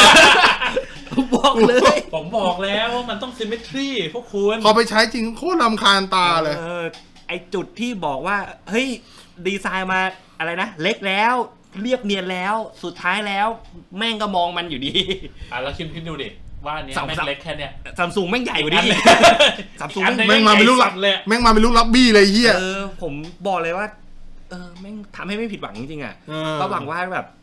เรื่องจอ เออผมว่าเรื่องจอนี่แม่งยากอ่ะเออ คุ มั ณยายนาก ก คุณกินคุณ ยากจริงๆเลือกยากจริงๆเออขณะที่บอสยองลั่นออกมาว่าไอ้เชี่ยไอ้ติ่งแม่งยังดีกว่าเลย ไม่ไหวจริงคือไอตอนคือผมอะเพิ่งได้โนวาสี่มาเทสอาทิตย์กว่าๆเกือบสองอาทิตย์ ก่อนหน้าเนี้ย เราดูรูปที่เป็นจอรู เราก็ว่า เออมันก็แค่แค่นี้เอง เออ แล้วก็ตอนไปจับที่ช็อปก็มันได้จับแค่ประมาณนาทีสองนาทีเนาะมันก็ไม่รู้สึกอะไร แต่พอได้เครื่องมาเทสเทสใช้อ่ะถอดซิมปิดเมท 20x เลย ถอดใช้เลยสองวัน แม่ง บอกได้คำเดียวกูละสายตาจากมึงไม่ได้จริง มันหนึ่งสาวสวยยืนอยู่ข้างหน้าแล้วเราไม่สามารถ เออ หลับ สาย ตา ตาเรามันไม่ ๆแม่ กลัวลมณ์เหมือนแบบ มึงไปเจอผู้หญิงคนหนึ่งที่แม่งมีไฝเม็ดเป้ง อยู่ อยู่ตรงมุมฝีปากอะต่อให้สวยแค่ไหน ตาเซ็กซี่ยังไงจมูกดั้งโด่งไง กูก็เห็นไฟ กูก็มองไฟอยู่ดีอะคือมันใหญ่จริง มันไม่ไหวว่ะ มัน มันดึงดูดทุกสายตาจริง ๆ ว่ะ ครับ แล้วถ้าเกิดแม่งขยับจากตรงนั้นไปอยู่ตรงกลางเนี่ย โอ้ยเหี้ยเดี๋ยวดอกสะเดา คุณมันอาจจะดีก็ ได้มันอาจจะเหมือนถ้าจันเซี่ยวบนหน้าเปาบุญจินก็ได้ เอาวะ ก็ลองดู เออลง ไม่คือ มันสุดท้ายมัน มัน มันเลยมาตอบโจทย์ ถ้าใครฟังไอ EP ที่เป็นเรื่องหน้าจอ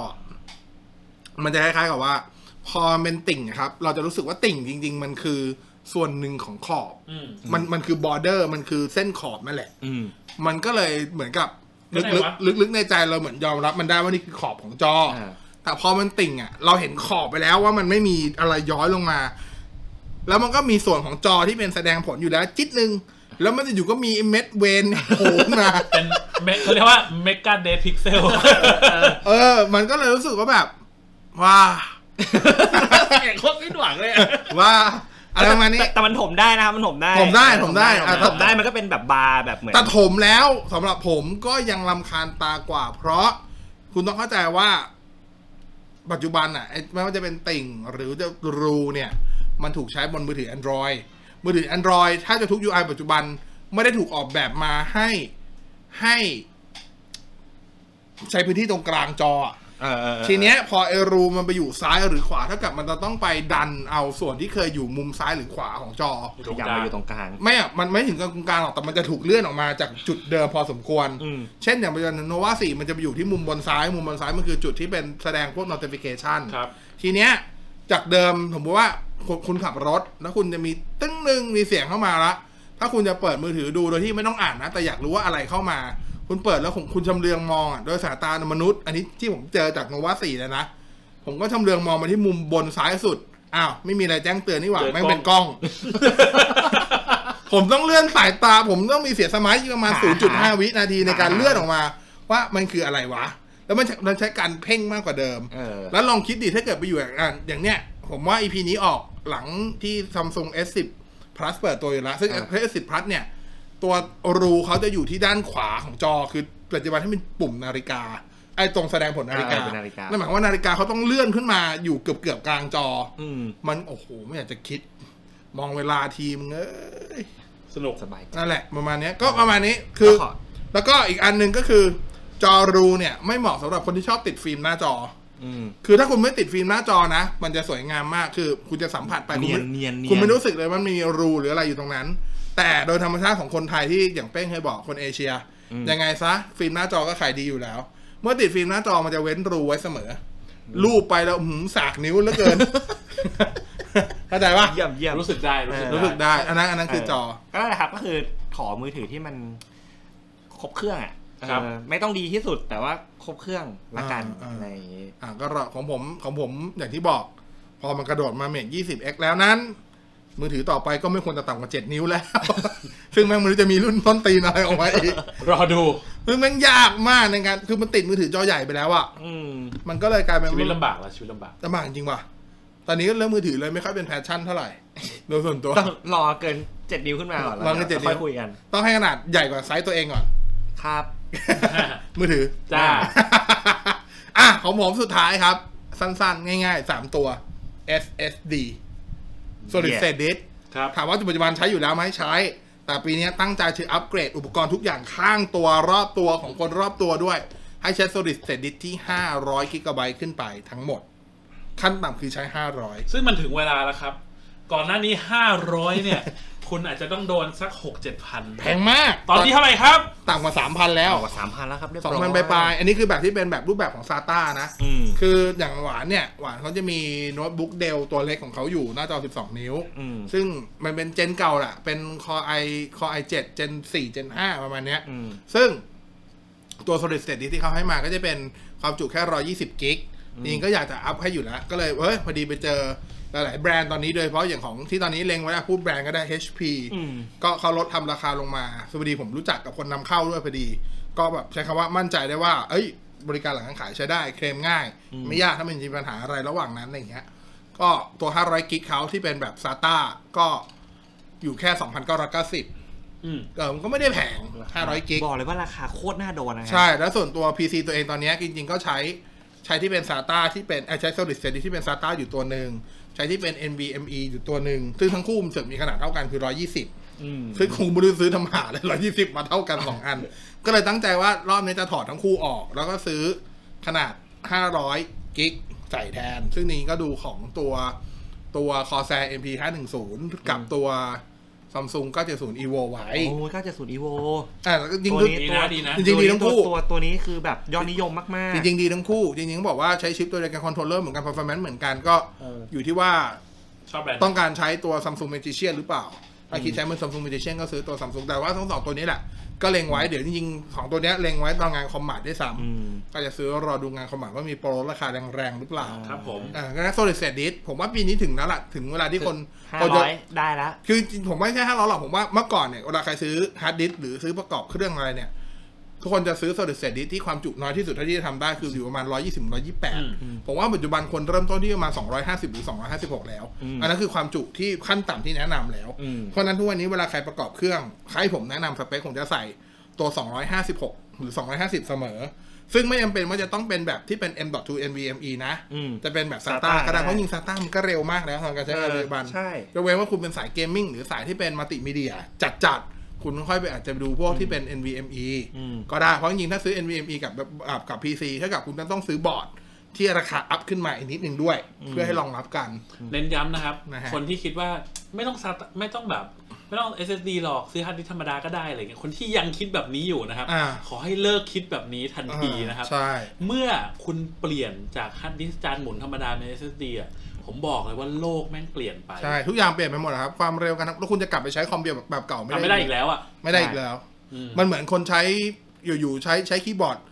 ตัวละห้าหกร้อยธรรมดาที่เป็นแบบรับเบอร์โดมธรรมดาง่อยๆ อยู่นี่แหละ เสร็จแล้ววันดีคืนดีคุณดันทะลึ่งไปลองพวกเมคานิคอลดีๆอ่ะ อืม คุณก็จะกลับไปใช้รับเบอร์โดม เอา ไม่ได้อีก ง่ายๆเลยอะผม 56K เป็น ADSL ก็ได้ เออ ประมาณ ไ นั้นแห แล้ว ละ อ่ะ ไอไอแก่ผมอะ ไอ้แก่ โน้ตบุ๊กประมาณสิบปีที่แล้ว อ๋อไม่ใช่เมียใช่ไหม ไม่ใช่ อ๋อ นั้นสวยครับส วย ปรบมือเลยครับรออะไร โอเค โอ้โหมันไวว่ะ อ่ะเอออุ้ยรอดรอดอ่ะต่อ ไอ้แก่ผมเนี่ยประมาณ เออ สิบปีที่แล้ว เออ ผมอัปเกรดจากฮาร์ดดิสก์ธรรมดาจานหมุนเป็น SSD จากที่มันบูตประมาณ 5 นาที เหลือไม่เกิน 30 วิคือแบบรู้เลยว่าเนี่ยคือคอ ใช่ ของทุกอย่างเลยจริง คือเวลาอ่ะอย่างน้องยูอาจจะมาบ้านผมบ่อยพอที่จะแบบเล่นคอมผมอะไรอย่างเงี้ยแต่บางทีก็มีคนมาบ้านที่แบบไม่ได้สนิทกันมากอะไรเงี้ยหรือว่านานๆมาที มาใช้คอมผม อ่ะผมว่าเฮ้ยพี่บอสขอลองอ่ะเปิดคอมให้ทุกคนจะพูดถึงว่า โอ้พี่บอสเพิ่งลงวินโดว์ใหม่เหรอ่ะบูตเร็วจังเลย อืม อืม เปล่า วินโดว์ที่คุณเห็นอยู่ตอนเนี้ยอย่างที่เป้งเห็นเซตเนี้ย ผมไม่ได้ฟอร์แมตมาแล้วสี่ปี อืม สี่ปีเลยนะ นี่คือการไม่ฟอร์แมตวินโดว์นานที่สุดในชีวิตของผมแล้วนะ เพราะว่าผมรู้สึกว่าถ้าคุณเป็นทน n นวินโดว์ดีพอคุณใช้ฮาร์ดแวร์ที่ดีพอคุณแทบไม่ต้องทำอะไรกับมันเลย อืมนึกออกปะ ใช่ ใช่ เออ ทั้งหมดอ่ะมันเกิดเพราะฮาร์ดดิสก์นี่แหละ ใช่ตัวดีแต่ดิตัวเดียวเลยครับ เร็วชิบเป่งเลย แล้วแม่งดีจริงๆอัพเถอะทุกวันนี้ใครยังไม่ใครรู้สึกว่านั้น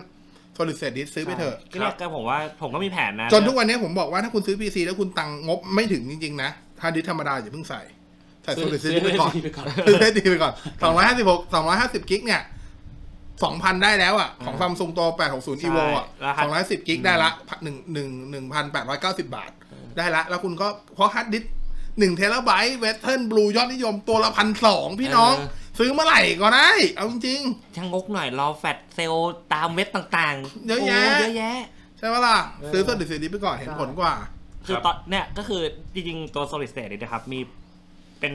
ส่วนหนึ่งที่จะทำให้ผมตัดสินใจกลับไปเอาเจ้าอีแกของผม เหมือนกัน ไอ้แจมเหมือนกันอ่ะ ใช่ macbook pro อ่า 13 นิ้วตัวรุ่นแรกที่เป็น unibody อ่า เนี่ย อ่าอ่า เออจะถอดตัวฮาร์ดดิสก์มันออก เพราะฮาร์ดดิสก์มัน 160 อ่า อ่า 160จิกเจ็ดแล้วก็ใส่ SATA solid- เอ่อ solid state ใส่ SATA ซาต้าเข้าไปแทน แล้วก็เปลี่ยนแบตใหม่มันซะ แล้วกลับมา ชีวิต ใช้ เปลี่ยน มัน ชัวร์ชีวิตเปลี่ยน ชีวิตเปลี่ยนผมเชื่อ นั่นแหละแล้วว่าชีวิตเปลี่ยน ก็ได้ แล้วแล้วจริง ๆ คือไอเนี่ยนะครับ ไม่ได้อยู่บนพวก PC อย่างเดียวนะครับ Solid State นี่สามารถเอาไปเปลี่ยนแฮร์ดดิสก์ของ PS4 ได้นะครับ แล้วชีวิตจริงแม่งเปลี่ยนเหมือนกัน โหลด ครับ เกมไวม โหล า ด ก เกมแม่งไวชิบหาย โหลดเกมไวมากจริง ใครแบบ ครับ ใครใครที่ใครที่นิยมซื้อเกมเบสิกแบบดิจิตอลอ่ะ ใช่พ โอ้ วก โหมึงเอ้ยชีวิต พวก Battlefield Anthem โอ้โหแม่งคือ เขาใช้คำว่ามึงลุกไปฉี่ไม่ได้อีกเลยอ่ะ ใช่เออ มึงปวดฉี่มึงอั้นมันนิ้วเลยอ่ะ ใช่จังหวะ เขา เข้า ไม่ ก จะ ม เอาไอ้หาแม่งมาแล้วแม่งมาแล้วลุยต่อแล้วลุยต่อลุยต่อจบเรียบร้อยนิ้วรับประทานครับผม ชีวิตเปลี่ยนจริงๆนะคือทำไมผมถึงรู้อ่ะของผมยังเป็นฮาร์ดดิสก์อยู่ เออ ไอคนที่เล่นกับผม อ่า คุยปาร์ตี้ด้วยกันเนี่ย เออ เวลาเข้าเกมปุ๊บแม่งรู้แล้วว่า เฮ้ย อะไรอยู่ตรงไหน เล่นเล่นเล่นเล่นไอเกม Battle Royale ที่ออกใหม่ Apex อืม Legend อ่า คือแม่งรู้แล้วว่าเครื่องบินบินตรงไหน จะโดดลงตรงไหน แม่งบอกผมแล้ว แต่ผมแม่งยังโหลดไม่เสร็จเลย นะ คือแม่งเห็นแล้วว่าแม่งคือต้องลงตรงไหน เล่นเล่นแบ็กเอาของแบ็กออฟสี่เนี่ยคือแม่งรู้แล้วว่าเฮ้ยเครื่องบินบินตรงนี้ลงตรงนี้นะ อ่า แม่งพูดแล้ว อ่า เรียบร้อยคือผมแม่งยังจอแม่งยังไม่มาเลย เออเออเออนั่นแหละ เออแม่งเร็วแม่งเร็วกว่าจริงๆครับ เพราะฉะนั้นซื้อเถอะผมว่าส่วนเสร็จ อืม ที่จำเป็นมากๆแล้วกับกับปัจจุบันที่ใครบอกว่าใช้ Windows 10 ช้าช้าช้าผมกล้าพูดเลยว่า 60% 70%เกิดจากตัวที่คุณไม่ได้ใช้ Solid State Disk ครับ ใช่ ถ้าคุณใช้ Solid State Disk นะปัญหาพวกนี้ไม่ค่อยมี อืม ผมกล้าพูดแล้วแล้วทุกวันนี้เน็ตโหคุณใช้โหลดกันร้อยสองร้อยเมกสามร้อยเมก แต่ไหนๆพูดนะข้อเสียของ solid state เนี่ยยังยังยังเป็นเหมือนเดิมไหมที่แบบการที่แบบลงแล้วลบลงแล้วลบลงแล้วลบไป อ่ะ ยังยังเป็นอยู่ใช่ไหม คือ ปัญหานี้ยัง คืออายุ เป็น การใช้งานของ solid state disk จะต่างกับ hard disk hard disk มันจะวัดจากเรื่องของระยะเวลาเลย เกิดว่าเป็นเรื่องของมอเตอร์ถูกปะมอเตอร์จะมีอายุการใช้งานว่าใช้มานานกี่ชั่วโมง อืม อ่าแต่ว่า solid state disk มันไม่มีมอเตอร์มันเป็นชิป ชิปอายุของชิปเนี่ย เสื่อมอ่าไม่ใช่เสื่อมถูกกำหนดไว้จากจำนวน TBW ก็คือ total byte written อืม ก็คือจำนวน Data ที่ถูกเขียนทับลงไปว่า กำหนดไว้เท่าไหร่ คือประกันจริงจริง ๆ อันนี้ร้านไม่ค่อยบอกหรอก แต่ว่าจริง ๆ ถ้านับตาม manufacturing จริง ๆ เนี่ยอ่าประกันของ solid state นี่จะประกันเหมือนรถยนต์ ประกันรถยนต์จะเป็นประกันที่บอกว่า สามปีหนึ่งแสน ปี โล แล้ว อ่าสมมติประกันรถ 1 0 0 0 0แกิโลหรือ 5 ปีอะไรถึงก่อน อืม เหมือนกันครับ ถ้าตามนับนับตาม เพราะ solid state เช็คได้เช็ค เช็คได้ ได้ เช็คได้ manufacturing ก็คือจะบอกเหมือนกันก็คือมันจะบอกว่าส่วนใหญ่เดี๋ยวนี้สมมุติว่ารับประกัน 5 ปี หรือ TPBW เท่าไหร่มันจะมีบอกไว้ ซึ่งคุณสามารถหาข้อมูลพวกเนี้ยได้จากในหน้าเว็บของผู้ผลิตอยู่แล้ว อืม มันมีเขียนระบุหรอก แต่ว่าเหตุผลว่าทำไมก็ถึงทำไมเราพอมาถึงหน้าร้านจริงๆเขาถึงพูดถึงแค่ระยะเวลา เพราะเขาเฉลี่ยมาแล้วโอกาสน้อยมากๆถ้ามึงถ้าง่ายๆว่า ถ้ามึงไม่ใช่ Data Center เออเออ อายุมึงใช้ไปเผลอๆเกินสองเท่าของหมูว่าเขาประกันสามปีเผลอๆมึงใช้ไปหกปีเนี่ยมันยังไม่ยังเขียนได้ ไม่ถึงเลย ไม่ถึงค่ากำหนดที่เขาบอกเลย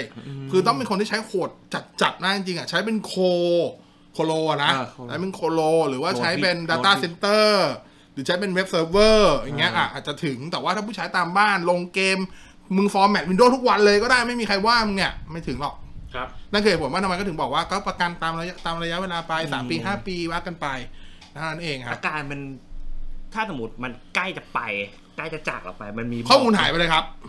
อยูดีหายไป หายไปเลยครับ ดื้อๆเหมือนคล้ายๆแบดอะครับ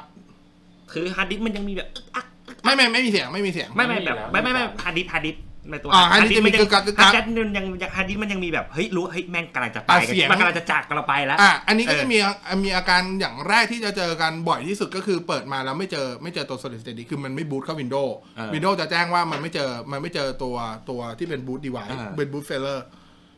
วินโดว์หายไปเฉย ไม่คือมันไม่ได้หายหรอกครับ แต่จริงๆคือที่มันหายคือตัวไอตัว ไม่เจอไง ตัวเซกเตอร์หัวเซกเตอร์มันหายไป ๆอ๋อ เออมันหายไปงานที่เจอบ่อยสุด คื ก็ อ จะ ไม่ไม่ไม่ไม่มีอาการบอกก่อนด้วย ไม่มี อยู่ดี ไม่มี คืออยู่ดีมาก็อ่ะไปแล้วจ้า ใช่ใช่ซึ่งจริง ๆ ถ้าถามผมนะนับไปเลยครับ ถ้าสบายใจถ้าคุณซื้อฮะถ้าคุณซื้อ solid state ที่ประกัน 3 ปี อืม ผมแนะนำว่าคุณใช้ไปเกิน 5 ปี แล้วก็เริ่มเริ่มเริ่มหาลู่ทางในการเปลี่ยนใหม่ แบ็กอัพ ถ้าคุณซื้อฮัทถ้าคุณซื้อ solid state ที่เป็นแบบประกัน 5 ปี คุณใช้ได้ประมาณ 7 ปี คุณเริ่มหาตัวใหม่ได้แนะนำ โอเค ใช่ จะเป็นแบบนั้นแล้วจริง ๆ มันมีอุปกรณ์มากกว่านี้นะที่ที่มันที่มันจริง ๆ มันมีอายุขัยการใช้งานตามระยะ เช่น ชุดน้ำปิด อ่า อ่ะคุณจอดชุด ร น้ำ บย ปิดเนาะ ควมร้อ ชุดชุดระบายความร้อนที่เป็นชุดน้ำแบบปิดนะ อืม บัตรปิดเนี่ยส่วนใหญ่มันจะประกันแบบเท่านู้นเท่านี้ผมแนะนำเลยว่าไม่ไม่ว่าจะยี่ห้อดีแค่ไหน ไม่ควรใช้เกิน 5 ปี อืม อืมอันนี้เจอมากับตัว คือชุดน้ำปิดความความความความจุดอันตรายของชุดน้ำปิด คือถ้าแม่งถ้าแม่งเสียหรือแม่งรั่วเนี่ยสิ่งที่เกิดขึ้นคือมันพานตัวอื่นเสียไปด้วย เพราะว่าการระบายความร้อนมันจะมันมันต่างจากตัวฮีทซิง ถ้าถ้ามันรั่วเนี่ยมันไม่มันไม่พังหมดเลยเหรอ ไม่ไม่มันจะอย่างงี้ คือหมายความว่า สมมุติว่าถ้าชุดน้ำอันนี้นถ้าถ้าตีว่าชุดระบายถ้าถ้าตีใช้คำว่าชุดระบายความร้อนแล้วกัน อืม ถ้าชุดความระบายความร้อนแบบที่เป็นระบบน้ำปิด เสียไม่ว่าจะกรณีใดก็ตามหยุดทำงานเนี่ย ความร้อน CPU จะพุ่งขึ้นเร็วมาก ภายในเสี้ยววิแล้วจะไปเลย อืม คือจะไปเลยนึกออกไหม CPU ก็จะเดี้ยงไปเลย อืม แต่ถ้าเป็นชุด Heat Sink เนี่ยคุณจะมีเวลาประมาณ 10-15 วิก่อนที่มันจะแบบพีคสุด เพราะชุด Heat Sink ตัวตัวครีบทั้งหลายอะ่ะ มันช่วยระบายความร้อนได้ดีพอกว่าที่แบบ ต่อให้ไม่มีพัดลมอะ เออ ่ะ มันก็ยัง ตัวมันยังเป็นตัวนำความร้อนออก ใช่ ไปได้ ใช่ แต่ว่าตัวชุดน้ำไม่ใช่ ชุดน้ำต้องอาศัยคูลแลนต์ในการที่จะหล่อเลี้ยงความนำนำความร้อนจากจุดตรงที่ไม่น่าสัมผัสเนี่ย เออ ออกไปหาที่อื่นกระจายไปที่อื่นอยู่ดี ครับ นะนั่นคือชุดน้ำปิด อืม อันนี้เพลงความรู้นิดนึงก็นั้นก็ของผมเพิ่งเจอของผมเพิ่งเปลี่ยนตอน 2 ปีที่แล้วตอนเปลี่ยนเคสตอนนั้นผมใช้มา 4 ปีกว่าตัวตัวชุดน้ำเก่า เป็นของคอแซไม่เคยมีอาการอะไรเลยความร้อนที่ผมเช็ค ผมจะเช็คความร้อนทุกๆประมาณ 3-4 เดือนอยู่แล้ว เออ อ่าวิธีเทสวิธีวิธีเทสของผมก็คือว่าชุดหรือชุดระบายความร้อนยังโอเคอยู่ไหมก็คือ ผมเปิดพวก CPU stress อืม ที่ไว้ขืน CPU อะประมาณสักสิบนาทีแล้วก็ดูความร้อน ถ้ามันแบบไม่โอเวอร์ผมก็จะผมก็จะโอเคอยู่ อืม ปรากฏว่าตอนไปเปลี่ยนที่ซิงก็ไม่ไปเปลี่ยนเปลี่ยนชุดเปลี่ยนเคส ก็ไม่ได้คิดมีคนจะเปลี่ยนจะเปลี่ยนชุดน้ำแต่ปรากฏว่าพี่ที่ร้านบอกบอสมาดูนี่ดิมันไปดูคือมันปรีแล้ว มันเหมือนยางรถที่แบบเสื่อมสภาพแล้วปรีอะ อ่าอ่าแข็งแล้วเริ่ม เออ ปริแล้ว แต่ว่าถามว่ามันมีอาการไหมไม่มีเพราะมันยังไม่รั่วไง เออ แต่ถ้าเกิดเขาบอกทนใช้สักปีก็น่าน่าจะเห็นผลอะก็เอาปีก็ต้องเปลี่ยนก็ต้องเปลี่ยน ก็เลยแบบตั้งปณิธานตอนนั้นก็เปลี่ยนทุกๆสี่ถึงห้าปี อืม ตอนนั้นก็เลยเป็นคำบอกว่าอย่าไปลงทุนมัน เยอะ แล้วจริงๆ ถ้าวัดถ้าวัดจริงๆ นะ ชุดระบายความร้อนด้วยฮีทซิงค์ปลอดภัยและให้ performance ที่ปัจจุบันทุกท็อปท็อปอะใกล้เคียงกับชุดน้ำแล้ว ครับ อืม มีแต่ว่าชุดน้ำจะได้เรื่องความสวยงามกับได้เรื่องความเงียบ เออใช่ ได้ความเงียบหลายคนอยากได้เงียบอันนี้ เงียบจนไม่รู้ว่ามันทำงานอยู่หรือ เปล่า รู้ตัวอีกทีปริ ปรี เปรเรียบร้อยอะไรประมาณนี้นะค อ่า รับ โอเค โอเค น่าจะครบแล้วสำหรับ wish list ของเราก็เป็นอีกหนึ่ง EP ที่ยาวเหลือเกิน ก็หวังว่าจะได้จริง ๆ ระหว่างทางนอกเหนือจากความทะยานอยากความกิเลสของพวกเราวันนั้นจะมีไอเดียบางอย่าง หรือบางอย่างที่คุณจะได้เก็บเกี่ยวไปใช้ได้เนาะนะครับ อืม อย่างนี้ขอบคุณที่ติดตามฟัง EP นี้ด้วยเจอกันใหม่ Boss Cast EP หน้าขอบคุณน้องยูขอบคุณเป้งอีกครั้งวันนี้ลาไปก่อนสวัสดีครับ สวัสดีครับ